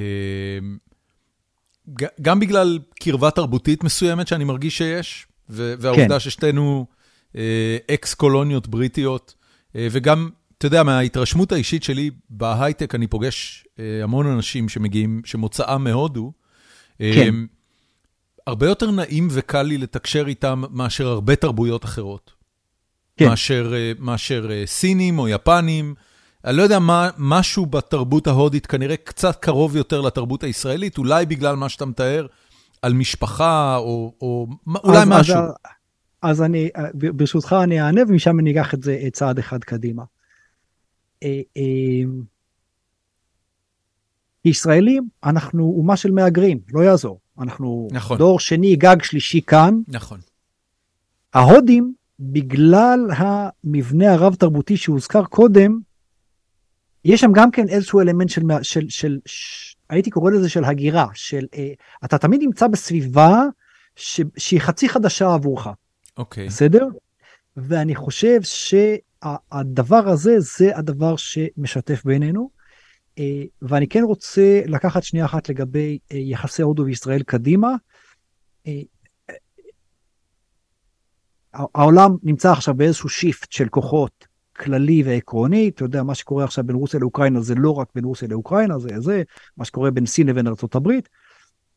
אני אה, מאמין גדול שמה שהתחיל בתור היחסים בין ישראל להודו, עבר אחר כך ליחסים בין ישראל לבין האמירויות, אה, אה, אנחנו נראה איזושהי יצירה של גוש, גוש, גוש כלכלי פוליטי, שמתחיל בתל אביב ונגמר בסינגפור, בקירוב טוב. אוקיי. Okay. אה, הודו בתור אה, שוק מרכזי, ספק כוח אדם מרכזי, אה, המפרץ כמובן בתור ספקי אנרגיה, ישראל בתור ספקית טכנולוגיה בכלל וטכנולוגיית נשק בפרט. ושער למערב. ואני חושב שהרצועה שה, הזאת, שוב, שמתחילה בתל אביב, מסתיימת בסינגפור, אני חושב שאנחנו נראה עוד ועוד אה, אה, אה, אלמנטים שהם אה, ייחודיים לה ומשותפים לה יחסית לשאר העולם. אגב, ספציפית, אם אנחנו מסתכלים על, על ההתייחסות לפלישה הרוסית לאוקראינה, תסתכל מהודו, דרך המפרציות ועד ישראל, זה, זה האזורים שהם, אה, נקרא להם לא מתחייבים. אנחנו לא, כמובן לא תומכים ברוסים, גם לא ההודים לא תומכים ברוסים, נגיד בניגוד לסינים, אבל אנחנו ממש לא זרמנו ביחד עם, ה, עם הפוליטיקה המערבית, שהיא אירופה, כאילו, אירופה, ארה"ב כמובן, ומבחינה מסוימת אה, אסיה המערבית, יפן וזה, שהיא אה, גינוי חריף לרוסים וכן הלאה, אנחנו לא שם. אוקיי. Okay. אפשר, אפשר לדון מכאן ועד מחרתיים האם זה משהו שנכון לנו, אבל חד משמעית זה משהו שמשותף לישראל, למפרציות, כולל סעודיה, ולהודו. אני לא חושב שזה מקרה, השיתוף הזה. יש פה איזשהו, נוצר פה איזשהו, זה, ואני חושב שגם, ואני גם חושב שיש הרבה סינכרון בין הגופים האלה. זאת אומרת, זה, זה, לא שכל, שכל, שישראל והמפרציות והודו, כל אחת גיבשה לעצמה אסטרטגיה נפרדת לחלוטין, במקרה זה יצא אותו דבר. עד כדי קבוע, אני אומר את זה מידיעה, זה אה, אה, גופים שנמצאים בדיאלוג מאוד קרוב, ודאי ודאי ודאי שבתחום הביטחוני, כן, כש, כשבני, כשבני גנץ בא לבקר בהודו, הייתה לו פגישה של שעתיים, אחד על אחד, עם נרנדרה מודי. זה מאוד נדיר ששר הגנה של אה, מדינה אחרת זוכה לפגישה אחד על אחד עם מודי. כאילו, שר ההגנה ההודי, סליחה, שרת ההגנה ההודי לא הייתה בחדר. אני, ש... חושב, אני חושב כן. מודי או מודי? מודי. מודי. אה, כן. אני, אני חושב שמודי יש לו אה, הערצה יוצאת דופן ל, ל, לאנשים בישראל, אה, גם בכירים בצבא, גם מדינאים, זאת אומרת, זה, זה משהו שלפחות נראה לא אופייני. ב, ב, כן, אנחנו לא רואים כן. הרבה מנהיגים בינלאומיים כותבים פוסטים בעברית בסושיאל מדיה שלהם, יש איזו חיבה כן. מיוחדת לאיש. ואני כן. רוצה לשאול אותך כהמשך לזה, אתה יודע, אני הסתכלתי בשנים האחרונות אמ, בפליאה מעורבת בהערכה עצומה לעובדה שכמה אמ, מהתאגידים הגדולים באמריקה אה, מינו מנכ"לים יוצאי הודו. אה, כן. סטיה נדלה ואחרי זה סונדר פיצ'אי בגוגל. אה, בפפסיקו הייתה, הייתה או עדיין נמצאת מנכ"לית ממוצא הודי. כן. מה יש בתרבות הזאת שמאפשרת למנהלים הבכירים שלה לטפס כל כך גבוה? אתה לא רואה את זה עם סינים, אתה לא רואה את זה עם יפנים, אה, אתה לא רואה את זה עם יוצאי אה, אה, מדינות אחרות מהאזור הזה. אני חושב שזה בדיוק השילוב שדיברנו עליו קודם. דבר אחד גודל, אתה יודע, סופרים, יש אותה כמות הודים וסינים, ואז אתה שואל, אבל למה ההודים כן והסינים לא? כן. אז התשובה היא כי ההודים בבסיס, יש בהם איזה משהו מאוד רב תרבותי, ועל כן הם מסוגלים לתקשר אה, טוב, כאילו, כדי להיות מנכ"ל הודי של חברה אמריקאית, אתה צריך להיות באמת מסוגל אה, אה, לנהל ארגון רב תרבותי, בסדר? ומכיוון שהודו, הבסיס ההודי הוא רב תרבותי, אני חושב שזה מה שיוצר את היכולת של מנהלים בכירים הודים, באמת להגיע לדרגות מאוד בכירות אה, זה. בוא נזכור, ראש ממשלת בריטניה הוא הודי עכשיו. נכון, נכון, נכון. זה, כן. ה... זה התוספת האחרונה כן. לרשימה המכובדת הזאת. כן. כן. איך כן, זה כן. קרה? אני לא מצליח להבין. אני לא, לא ידעתי כלום עליו, כאילו, בוא, אני לא איזה אה, ידען גדול בפוליטיקה בריטית באופן כללי, אבל מאיפה הוא צץ להיות ראש ממשלה פתאום, ואם אני לא טועה, גם של המפלגה השמרנית? של המפלגה השמרנית, כן, שזה, אתה יודע, יפה, כן. מביאים אה, מה, מהגר, בין... מה, זה בין, בערך בין, כמו ששחום אה, כן. אור יהפוך להיות ראש המפלגה הרפובליקנית בארצות הברית, וואט? נכון, נכון, נכון, נכון, נכון, נכון, נכון, לגמרי. אה, אז אה, רישי סונאק, שהוא באמת אה, איש חכם מאוד, אז יש לו שני, קודם כל הוא, מצד אחד הוא הודי, אבל הוא גדל בכל, ה, בכל המערכת הבריטית הקלאסית, כי הוא בן למשפחה, הוא בן למשפחה, למשפחה לא, לא אריסטוקרטית, אלא בירוקרטית, הם, הם כולם היו פקידי ממשל בכירים באימפריה הבריטית, בסדר? והשובר שוויון, העובדה שהוא התחתן עם, עם, עם בתו של אחד מהאנשים העשירים בעולם, עם בתו של אה, נאריין מורטי, מייסד אינפוסיס, והשילוב הזה, ש, ש, שלמעשה הזניק אותו למעלה, הפך אותו להיות חלק מה... זה לא האלפיון העליון, זה המיליוניון העליון הבינלאומי. אה, עצם זה שהוא אה, נשוי למשפחה הזאת, יצר לו קשרים מאוד חזקים בהודו, יצר לו קשרים מאוד חזקים בארצות הברית, כי אינפוסיס מאוד חזקים בזה. שוב, אה, גילוי נאות, הייתה תקופה שמורטי, החותן של ריקשי סונאק ואני, היינו מיודדים, לא רוצה להגיד חברים כי זה ממש לא נכון, אבל זה, וכש, וכשניפגש עדיין נברך אחד, אחד את השני בזה. אה, אבל הוא, הוא ללא ספק, מורטי, אני יודע, שווה היום עשרה מיליארד דולר, אה, ובעיקר הוא בין שלושת האנשים העשירים בהודו, אה, ודאי בעולם ההייטק ההודי, הוא, הוא האב המייסד של, של ההייטק ההודי. וה, והקישור שלו לרישי סונאק מאוד מאוד, כאילו, אין לי ספק שרישי סונאק לא היה מגיע לאן שהוא מגיע, אלא אם כן הוא היה כה מחובר למשפחה של מורטי. אתה אומר, רב תרבותיות זה יפה, אבל צריך גם בעיקר להתחתן טוב והרבה כסף. כן, לא, אבל, אבל ברור שזה השניים, בסדר? את, את ג'ק מה, עם כל הכסף שלו, אני לא חושב שהיה מצליח, אני לא חושב שהיה מצליח להגיע לשם. תקשיב, אני, אני רוצה להגיד משהו על זה, ואני אני באמת, זה, זה, אמ, זה קצת לא נעים להגיד את זה, אבל ג'ק מה הוא מהאנשים המכוערים שראיתי אי פעם. ובסופו של דבר, כשאתה מדבר על אנשים שאמורים לשבת בעמדות בחירות, כן. בוא'נה, יש, יש משקל ל... ל... לצורה חיצונית, לצורה כן. חיצונית, כריזמה, כן. דיבור. אתה מסתכל כן. על סונדר פיצ'אי, אתה מסתכל על סטיה נדלה, בוודאי על רישי סונק. תשמע, הם אנשים מרשימים, אתה רק רואה או, אותם מדברים. לה, יש להם נוכחות, כן, כן, לגמרי. וג'ק מה, אני אומר, אוקיי, זה, זה מדהים אותי, וכל הכבוד לו, הוא כנראה הסלר משוגע. כן. אבל, אה, אבל אני מבין למה אף בורד אמריקאי לא חושב ברצינות למנות אותו כן, אה, כן, כן, ל, כן. ל, ל, לרשת את אחד מהתפקידים האלה. אבל, אבל אם אני מסתכל שוב בהקשר הרחב, בהקשר הסיני, תסתכל על אה, שי, שי ג'י פינג, שהוא, אתה יודע, מנהיג מאוד אה, זה, עדיין יש בו איזשהו, איזשהו אלמנט מאוד מסוגר, כאילו תשווה בין שי נכון. לבין, לבין נכון, מודי. נכון, נכון, נכון. בסדר? שני אנשים שהם מובילים, שזה מהרבה בחינות שי הרבה יותר חזק בסין מאשר לכאורה מודי בהודו. נכון. ועדיין בהודו, במודי יש משהו הרבה יותר... אה, מודי נראה כמו בן אדם שיהיה ממש נחמד ללכת איתו לבירה. אה, כנראה כן. שיש את הפקטור הזה גם ב... כן, כן. אה, בהודו. כן. תקשיב, נעבור קצת לשאלות מהפורום שלנו. שוט. אז ככה, אני אתחיל מיובל ויינרב. שהוא בעצמו אה, יקיר הפודקאסט אה, רק לענייני סין. אה, כן. מה התרשמותך מהדרך בה הודו תופסת את עצמה בזירה הבינלאומית עכשיו, ובעיקר לאן היא חותרת בעתיד, במיוחד לאור המלחמה הקרה 2-0 של ארה"ב וסין? אני חושב שהודו תופסת את עצמה בתור מעצמה בעלייה. שוב, זה, אתה יודע, זה נאמר בצורה ישירה, זה לא זה. הודו רואה את עצמה מהרבה בחינות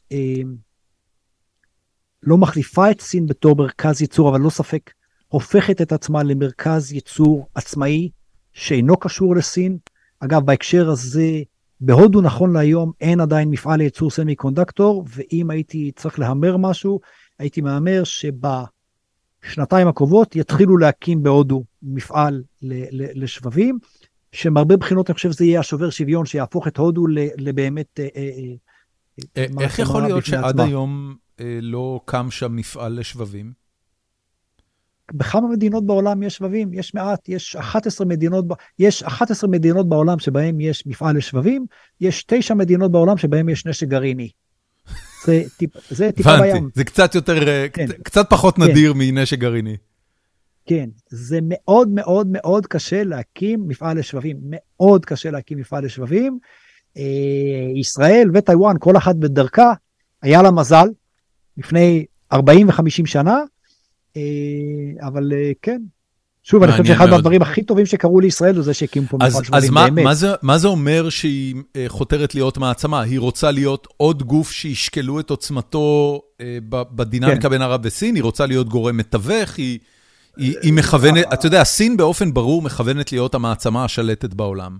הם מדברים על זה בצורה מאוד גלויה, זה בא לידי ביטוי גם ברובדים תעשייתיים וגם ברובדים אה, גיאופוליטיים. למה הודו מכוונת להיות? הסחבק של העולם? אני חושב שהודו מכוונת להיות השליטה של האזור, שוב, של, של האזור שהזכרנו קודם, מאסיה ועד, ועד אירופה, לא כולל, אנחנו נראה, בעיניי, אנחנו נראה המון השפעה הודית על העולם הערבי, בכלל, ספציפית על, על הארצות מפיקות הנפט. אני, אני עד כדי קבוע משוכנע שאנחנו נראה הרבה מאוד מעורבות הודית בהקשרים של איראן, שנכון להיום יש יחסים בין שתי המדינות, והם קיימים, אבל אנחנו, הם לא נחשפים, זה, לא משהו משמעותי. הודו כמעט לא שייכת לכל הדיונים סביב אה, הסכם הגרעין האיראני וזה, זה משהו שאני די בטוח שאנחנו נראה אותו, אה, שאנחנו נראה אותו קורה. ו, ואני מאמין שה... שוב, ההודים, אנחנו, אני מאמין שאנחנו נראה השפעה הודית על, אה, על כל המפרץ, שימשיך להיות, כל עוד יש שם נפט, ימשיך להיות משמעותי, על איראן, אה, על ישראל ועל העולם הערבי, ואני חושב שזה יהיה אזור, נראה לי שזה אזור ההשפעה שההודים מסתכלים עליו. יש אה, שאלת המשך, יש כן. עניין כן. כזה שאני זוכר אה, בעשורים מסוימים בתקופת חיי, שהמליצו ללמוד שפות מסוימות. בשנות ה-80, כשיפן הייתה בשיאה, דיברו על זה שכדאי ללמוד יפנית, הרבה אנשים, אנשי עסקים אמריקאים למדו כן. יפנית. אה, לאחר מכן זה הפך להיות סינית, והיום סינית כן. כאילו נחשבת לשפה שכדאי ללמוד אותה כדי להיות... אה, האם יש איזושהי נקודה שבה צריך ללמוד הודית, או שהם פשוט כולם מדברים אין, אנגלית, אז אין בעיה? אז זהו, שאין, דיברנו קודם על רב תרבותיות, אין הודית. יש אנגלית. אוקיי. יש הינדי, יש הינדי, אבל הינדי, אה, פחות מחצי מתושבי, פחות משליש מתושבי הודו, הינדי היא, היא שפת, ה, שפת האם שלהם, אבל כן, צריך ללמוד אנגלית. אנגלית מלמדים בכל בתי הספר בהודו? כן. אוקיי. וזה, וזה ברמה כן. של, כמו בישראל, שלטים תמיד בשתי השפות ו- וכזה? בשלוש שפות. שלוש, מה עם השלוש? השפה המקומית, אנגלית והינדי. הבנתי, אוקיי. כן. טוב, שאלה של אה, עופר פורר, אמ, יותר נושא משאלה. אה, הוא מדבר על, ה, אה, על ההפניות החוזרות שלך להרצאות של טים סניידר. אה, שמדבר כן. באופן ברור על ההבדל בין יש מדינה לאין מדינה עבור אזרחי המדינה בכל מקום שיהיו על הגלובוס, ואיך אני כן. ואתה אה, רואים את העניין הזה. אה, אז אני רק אגיד, אני אתחיל מעצמי ואז אני אתן לך להגיב ב... ב, ב בפרק שהקלטתי עם נוסר יאסין, הלו הוא נאס דיילי. כן, כן, נאס דיילי, כן. לפני שבועיים. בסוף הפרק דיברתי קצת על על העניין של הזהות הישראלית והאמריקאית שלי ואיך אני מרגיש לגביה, ובאופן כללי שככל אה, שאני מתקדם על ציר הזמן, אני מכיר ונהנה מהעובדה שאני בן אדם עם אה, זהויות רבות, לא רק אה, לאומית, אלא גם גיאוגרפית וגם תרבותית ועוד כל מיני זהויות, ואני נהנה לאמץ אותם וכיף לי להשתייך לקבוצות ואני לא רואה את זה משתנה, זאת אומרת, once I have all those identities, למה לוותר על משהו מזה, כן. אלא רק להעשיר את עצמך עוד יותר כבן אדם. איך אתה רואה את זה? אה, גם אני נהנה באמת מה, מהעובדה שאני חצי הודי, אני לא הודי, אין, אין לי אזרחות הודית, אני בחיים לא אוכל לקבל, אני אוכל לקבל תושבות בהודו, אני, אני יכול לקבל מה שנקרא גרין קארד הודי, אני לעולם לא אוכל לקבל אזרחות, אזרחות הודית היא רק אה, ב, ב, ב, ב, בתורשה, כן?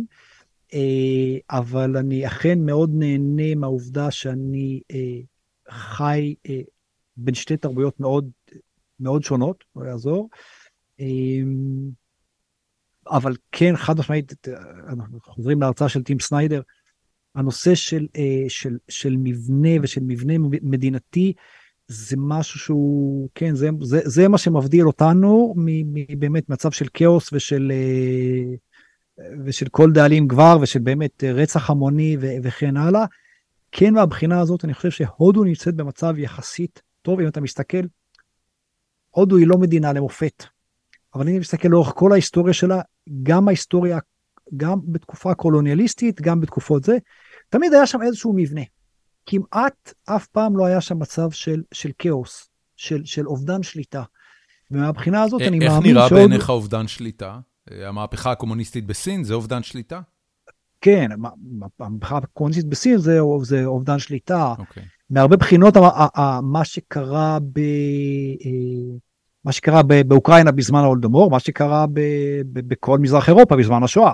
אוקיי. Okay. באו, באו הגרמנים ובפועל הרסו לחלוטין את, את כל המבנה המדינתי שם, ובדיעבד, שוב, על פי סניידר, שהוא, אה, שאני מודה שאני מעריץ אותו, אה, אה, זו סיבה מרכזית לעוצמת הפגיעה ב, ב, ביהודים בזמן השואה, זה באמת זה שהיה שם הרס מוחלט של המבנה המדינתי. שידוד כל מוסר ציבורי, כן. לאומי, תרבותי. כן, כן, כן, כן. כן. אמ, טוב, זאק הופמן שואל, איך בן אדם הערבי מסתדר בהודו מבחינת תשתיות, דיור, תחבורה, אוכל, היגיינה וכדומה? האם ניתן לחיות בסטנדרט מערבי ומודרני במדינה שהשיגעון בה תמיד נכנס לך לוורידים לטוב ולרע? הוא קצת אה, כן. תורם את דעתו לצד השאלה, כן. אבל להתייחס כן, לשאלה.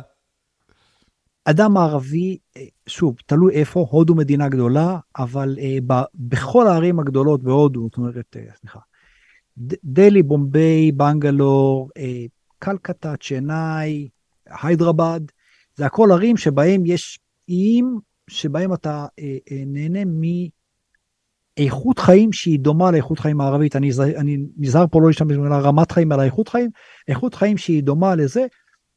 אה, נגיד מבחינת המבחר של מזון שיש לי בהודו משמעותית פחות מאשר בישראל, אבל עדיין די ויותר, נגיד גם כשאני מארח חברים וכן הלאה, הם יכולים לחיות לגמרי לא רע, מבחינת ניקיון, מבחינת היגיינה, מבחינת... יש מספיק אזורים שבהם אתה יכול לחיות באיכות חיים אה, אה, סבירה לחלוטין בתור מערבי בהודו. לוקח קצת זמן להבין איפה זה ואיך להשיג את זה, אבל, אבל זה לגמרי סביר ו...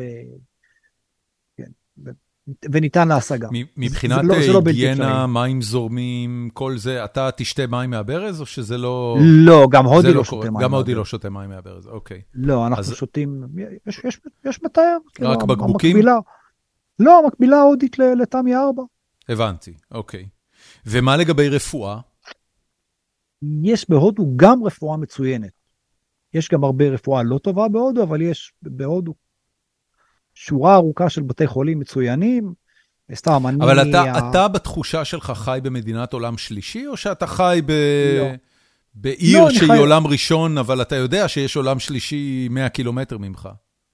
זה לא 100 קילומטר, העולם השלישי הוא חצי קילומטר ממני, אוקיי. אבל נגיד,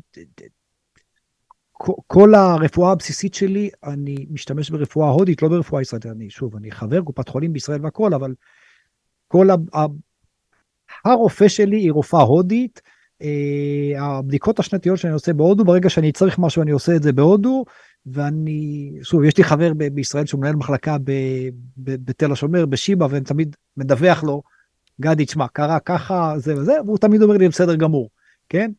איכות, איכות הרפואה בהודו, יש בה גם איכות רפואה כזאת שהיא סבירה לגמרי לאדם מערבי. אה, אני רק אגיד, ואני אני, אני מניח שזה רק מציאות סטטיסטית ולא משהו גורף, אבל uh, אני עברתי לארה"ב ב-2017, זה כבר חמש שנים, uh, וכמעט כל הרופאים שהיו לי בתקופה הזאת, uh, רופאי משפחה, אני מתכוון, היו ממוצא הודי.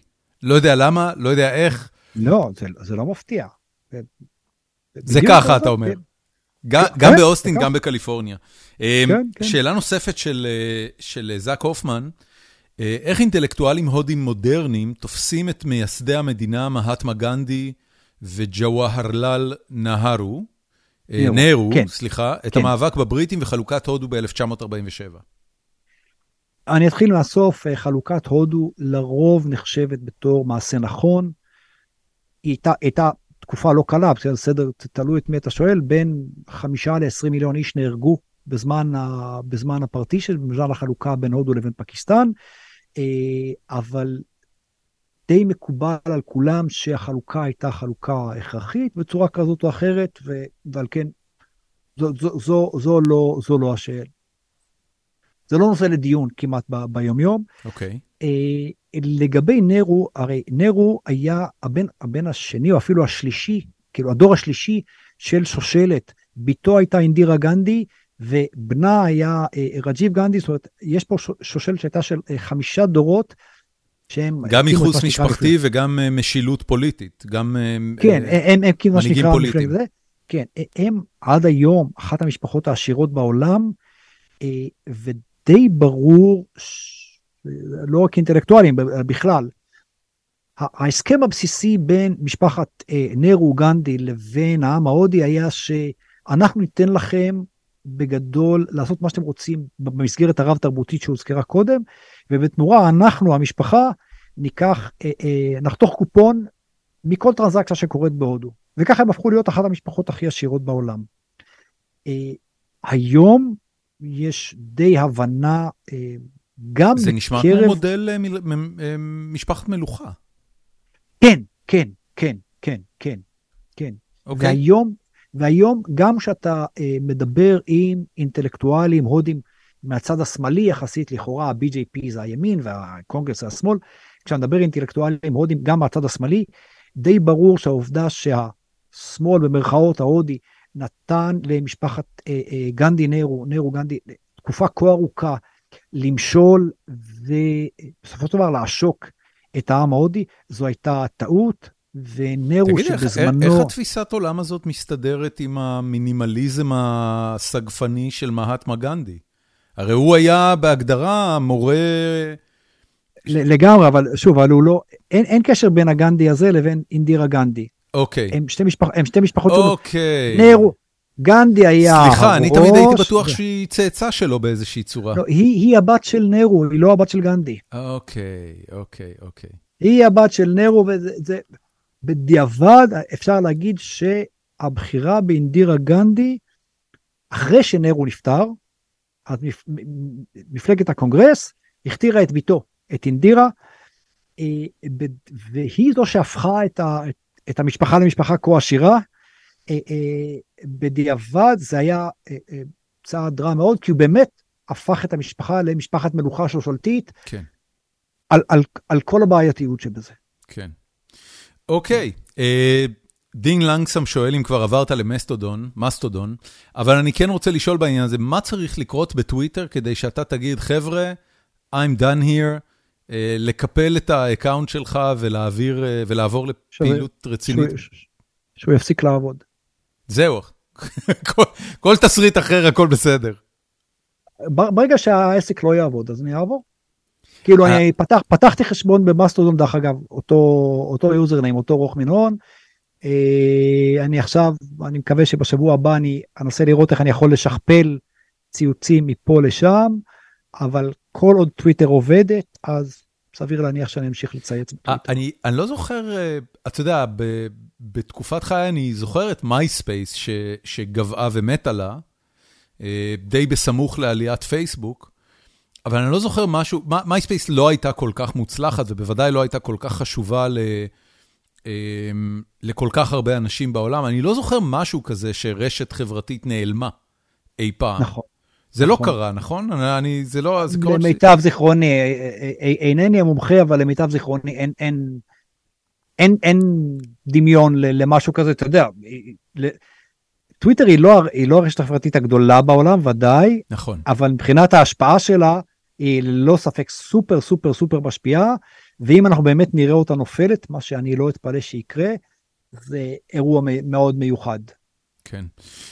תקשיב, את הדבר האחרון נשארתי לסוף.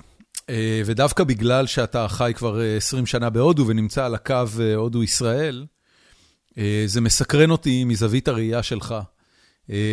איזה עתיד אתה רואה למדינת ישראל? הצבעת חדש, קיבלת את התוצאה, כמו שכולנו קיבלנו, אה, של הבחירות האלה. אה, מאז אה, הבחירות ועד עכשיו, אנחנו הולכים, אנחנו רואים לאט לאט את קווי המתאר של הקואליציה הולכים ומתהווים כל יום מחדש. ואני מודה, בתור, בתור ישראלי ליברלי וממלכתי, כל יום אה, מביא איזה, איזה חדשה רעה אחרת על, על איך שהממשלה הזאת הולכת להיות, ומה היא הולכת לעשות, ומה הולכת להיות האידיאולוגיה השלטת בה וכולי וכולי. ושום דבר בזה לא טוב. שום דבר בזה לא טוב. אפילו לא, לא, אפילו לא, אה, אה, אפילו לא קרן אור אחת בכל כן. הסיפור הזה. איך זה נראה מהצד שלך? עגום. אה, ספציפית, כאילו, אני, אני חושב שאנחנו, אה, קישון תמיד אומר שאנחנו צריכים להשתלב במרחב, כן? אני חושב שאנחנו בדרך להשתלב במרחב, וזה לא, וזה לא חדשות טובות. אוקיי. ו- ומה כן. אתה עושה ברמה האינדיבידואלית? יש לך ילד בארץ, אתה, אתה כאילו, אתה, אתה אומר לו, אולי, אולי תבוא להודו, ת, ת, ת, תעזור לי בעסק. האופציה שהילד שלי אה, יעבור להודו עוד הרבה לפני שהוא יהיה אליג'בל להיות אקזקיוטיב אינטרנשיונל ביזנס, האופציה הזאת אה, ללא ספק אה, קיימת. אוקיי. Okay, אם, ו... אם, אם, בוא, אם, אם וכאשר המצב פה יהיה פחות נעים, אז האופציה שהילד ואימא שלו יעברו לגור איתי בהודו היא אופציה אפשרית. מה, מה צריך לקרות אתה יודע, אני מדבר הרבה עם חברים שלי, והם משתמשים שוב ושוב במטאפורה הזאת של אה, לבשל את הצפרדע. אה, ומהצד השני, אה, ראיינתי פה את, את בני סבתי, שסיפר על איך זה היה לגדול באיראן, והוא תיאר לי סיטואציה שהדהימה אותי לגמרי. אימא שלו ואחותו הקטנה הותקפו על ידי משמרות המהפכה בגלל איזה חיג'אב שלא ישב במקום על השיער, הותקפו במכות רצח, כולל זה שחיבו סיגריה על אחותו, שהייתה אז בת שנתיים, חיבו לה סיגריה, יש לה צלקת על העורף, ולמרות זאת, לקח להם עוד איזה שלוש שנים מלאות לחיות באיראן לפני שהם לקחו את עצמם ובאמת ברחו בדרך לא דרך. מה צריך לקרות בישראל בשביל שאתה תגיד, אוקיי, תקשיבי, בואי, בואו, בואו לשם. בוא, טכנית, ההחלטה היא לא שלי, היא של אימא של הילד. ברור, אבל אני שואל בסדר? דווקא מהשיחות שלכם, מה צריך לקרות? אמ, ב... כאילו באמת ביום שבו אני אחשוב שיש... זה, זה, זה יהיה הרבה לפני שמישהו, סליחה, אבל זה יהיה הרבה לפני שמישהו יכבה עליו סיגריה. אוקיי. אתה אומר, אני, אני אה, חושב ש... מספיק שישנו את אני, קוד הלבוש בבית ספר. Uh... כן, אני, אני, אני לא אתן, אני לא אתן, כי לטוב ולרע אני, אני רואה מעצמי אדם אה, אה, מודע מדי לתהליכים גיאופוליטיים. מכדי אה, להרשות לעצמי להגיע למצב שבו הילד שלי יהיה בכזו סכנה. הבנתי. זה, זה גם עושה לך משהו ברמה של אה, שירותו הצבאי העתידי? אני יוצא מתוך הנחה שהוא מיועד לשירות צבאי בסוף, כמו כל, אה, כמו כל צעיר ישראלי ממערכת החינוך הממלכתית. אני אתפלא, אתה יודע, הוא, הוא לא לפני סדר גודל של כעשר שנים, אני אתפלא האם כשהוא יגיע לגיל שבו אה, גברים מת, מתגייסים בישראל, אני אתפלא אם השאלה תהיה רלוונטית. הבנתי. אוקיי, דודו, מה נאחל לך? בריאות ואושר. בריאות ואושר. אה, היו לך, ש... תראה, לא דיברנו שש שנים, נראה שהיו לך שש שנים טובות. היה לי מצוין. כאילו, באמת... אה... אני, שואלים אותי מה הסוד, אני אומר, תהפכו להיות בני 50. אני בן 50 בעוד שנה, אז רגע, ספר לי, מה יש לי לחכות? כאילו, מה הדברים הטובים?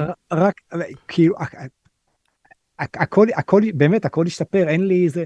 אני בכושר הכי טוב שהייתי בחיי, אני, כאילו, רק טוב. אתה יודע, הייתי, הייתי, לא, הייתי, לא הייתי חייל קרבי, בסדר, אבל אתה יודע, הייתי חייל, כן. עשיתי זה, אני עושה היום יותר עליות מתח מאשר עשיתי בגיל 20. כל הכבוד. כל הכבוד. טוב, בן כן, אדם. אני, כן. ברשותך אני רוצה, אה, אה, כאילו פעם קודמת שאלתם אותי על, על, על המלצות, ברשותך אני רוצה לתת... אה, בטח, יוזמתי, אני כבר לא עושה את זה, אבל אני אשמח שתמליץ, כן. איזה שאלה. אז, אז, אז, אז יש אה, אה, שני, שני פרופסורים, אחד שהוזכר קודם, טים סניידר. כן. טימו, טימותי סניידר, ספציפית סדרת ההרצאות שלו לגבי ההיסטוריה של אוקראינה, שמצולמת בימים אלה ממש, זאת אומרת, אה, כבר ההרצאה ה-18 כבר שודרה ביוטיוב, אה, הוא מעלה שתי הרצאות בשבוע אה, של אוניברסיטת יל, באמת מדהים, מלמד כל כך הרבה על, על היסטור, היסטוריה, היסטוריוגרפיה, היסטוריה יהודית, פוליטיקה וכן הלאה, באמת מדהים. אה, והשני אה, זה פרופסור דיוויד רייך אה, מהרווארד, שמתמחה בגנטיקה אנושית, ספציפית ספציפית, כל, כל הנושא של החלוקה של הודו לקבוצות חיתון, הוא התחיל ממחקר על קבוצות הודו אירופיות, ומזה הוא הגיע ספציפית לניתוח של, של הודו.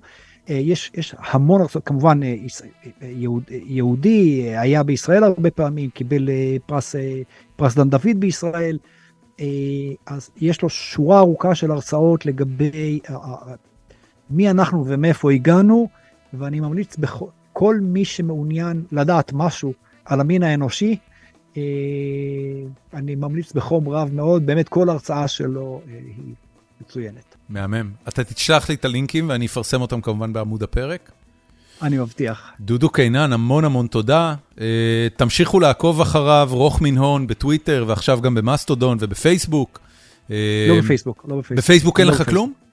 כלום, שום דבר, אין לי, אין לי שום... רגע, אבל אני ואתה חברים בפייסבוק.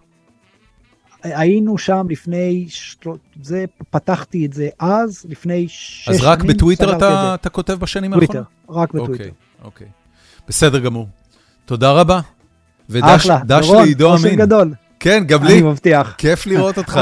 הרי עוד חמש-שש שנים אני רוצה לדעת איך זה ב-55, יכול להיות שאפילו יהיה עוד יותר טוב. אמן. יאללה, ביי. אחלה. טוב, תודה דורון. ביי.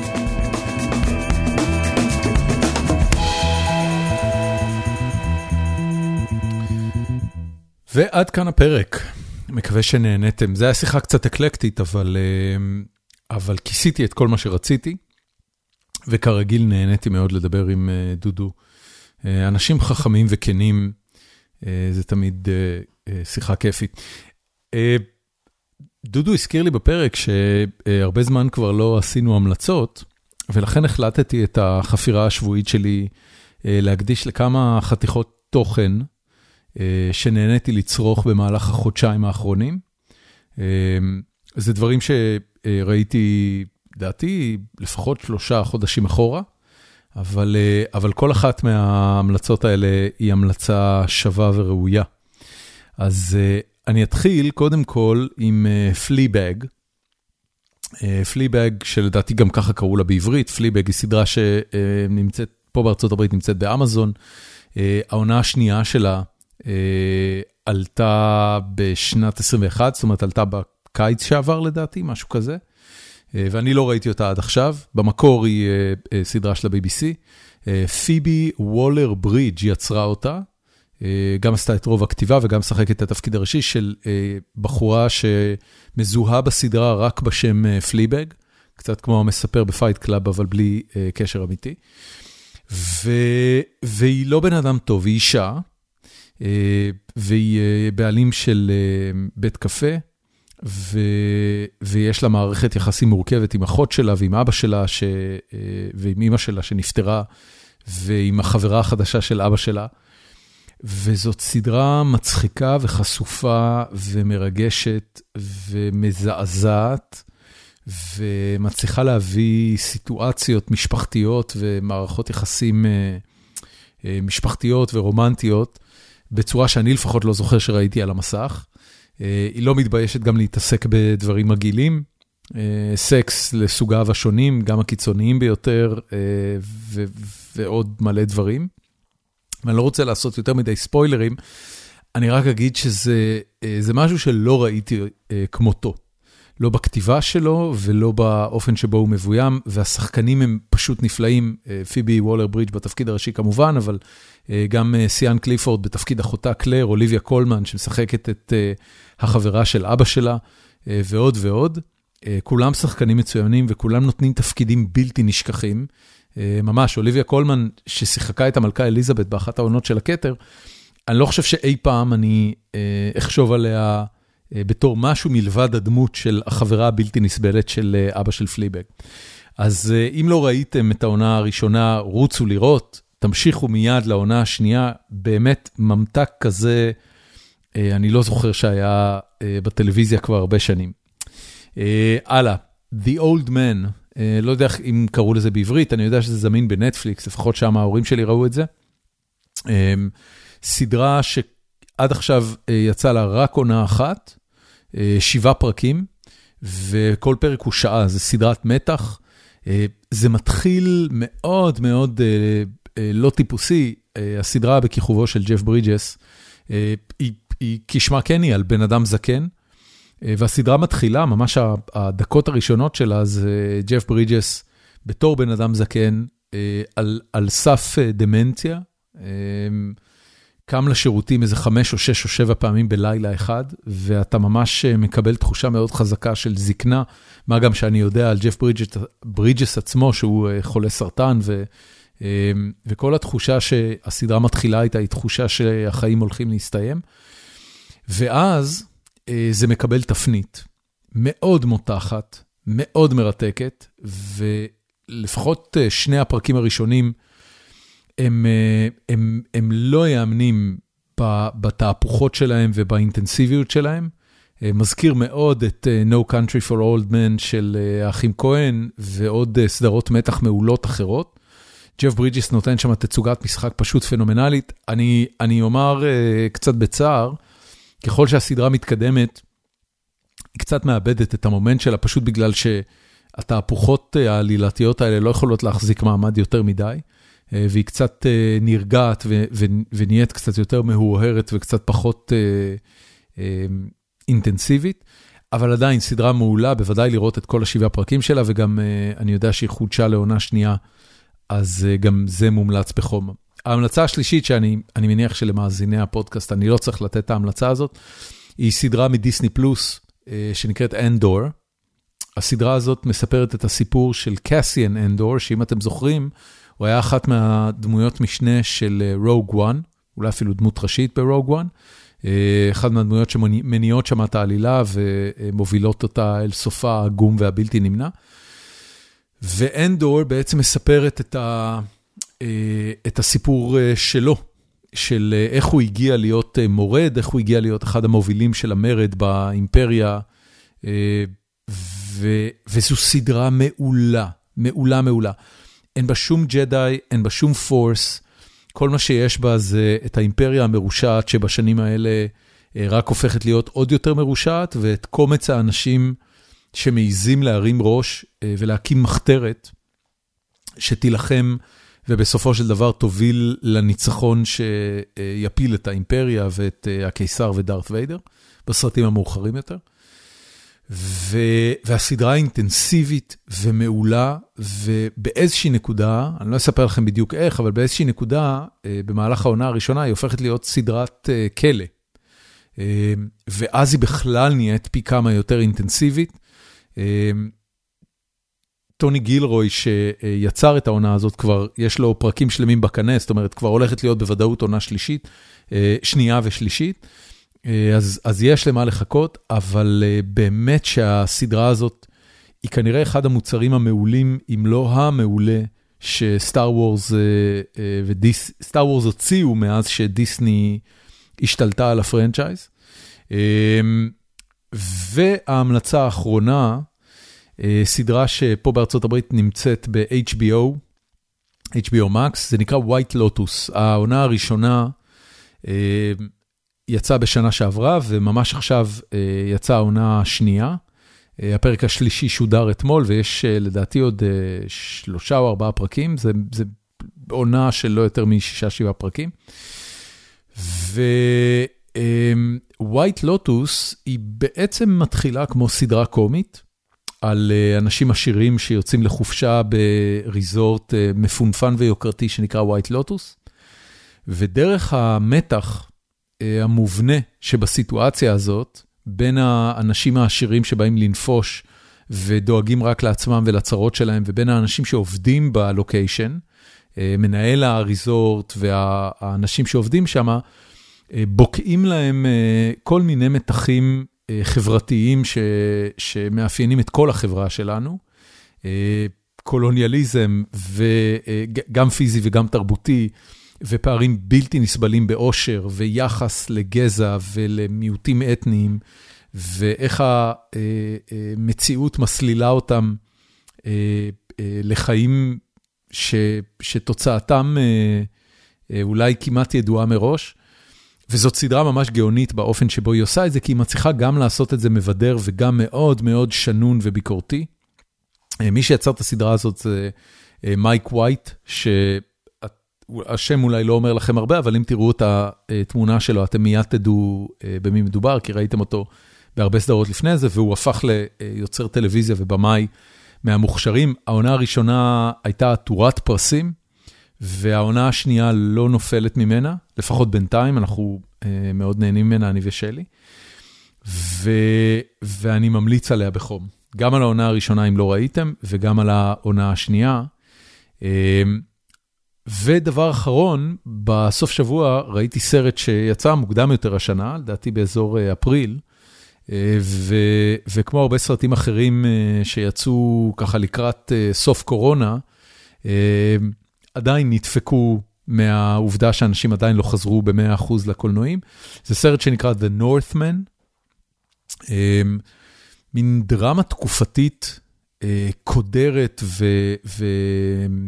ו-disturbing, מטרידה, על, על סיפור מהמיתולוגיה הנורדית, שבמקור הוא, הוא הסיפור ששימש כהשראה להמלט של שייקספיר, אז אתם יכולים לתאר לעצמכם שמדובר בטרגדיה ולא בקומדיה.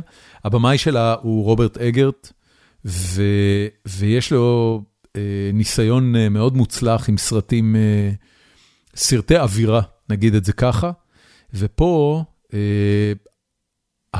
המיתולוגיה הנורדית ממש בוקעת, והסרט הזה מזכיר המון סרטים תקופתיים אינטנסיביים אחרים.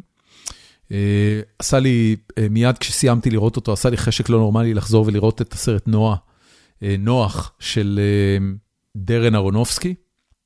ולכן חזרתי וראיתי אותו, ויש קווי דמיון בין שני הסרטים האלה, למרות שלדעתי אה, נועה קצת יותר טוב. אבל בכל מקרה, אה, The Northman, סרט מאוד אינטנסיבי, מאוד אווירתי, אה, אלים, בוטה, דם משפריץ על המסך, כאילו Game of Thrones, פראייר לידו. ו, ולמי שאוהב את הז'אנר אני ממליץ בחום.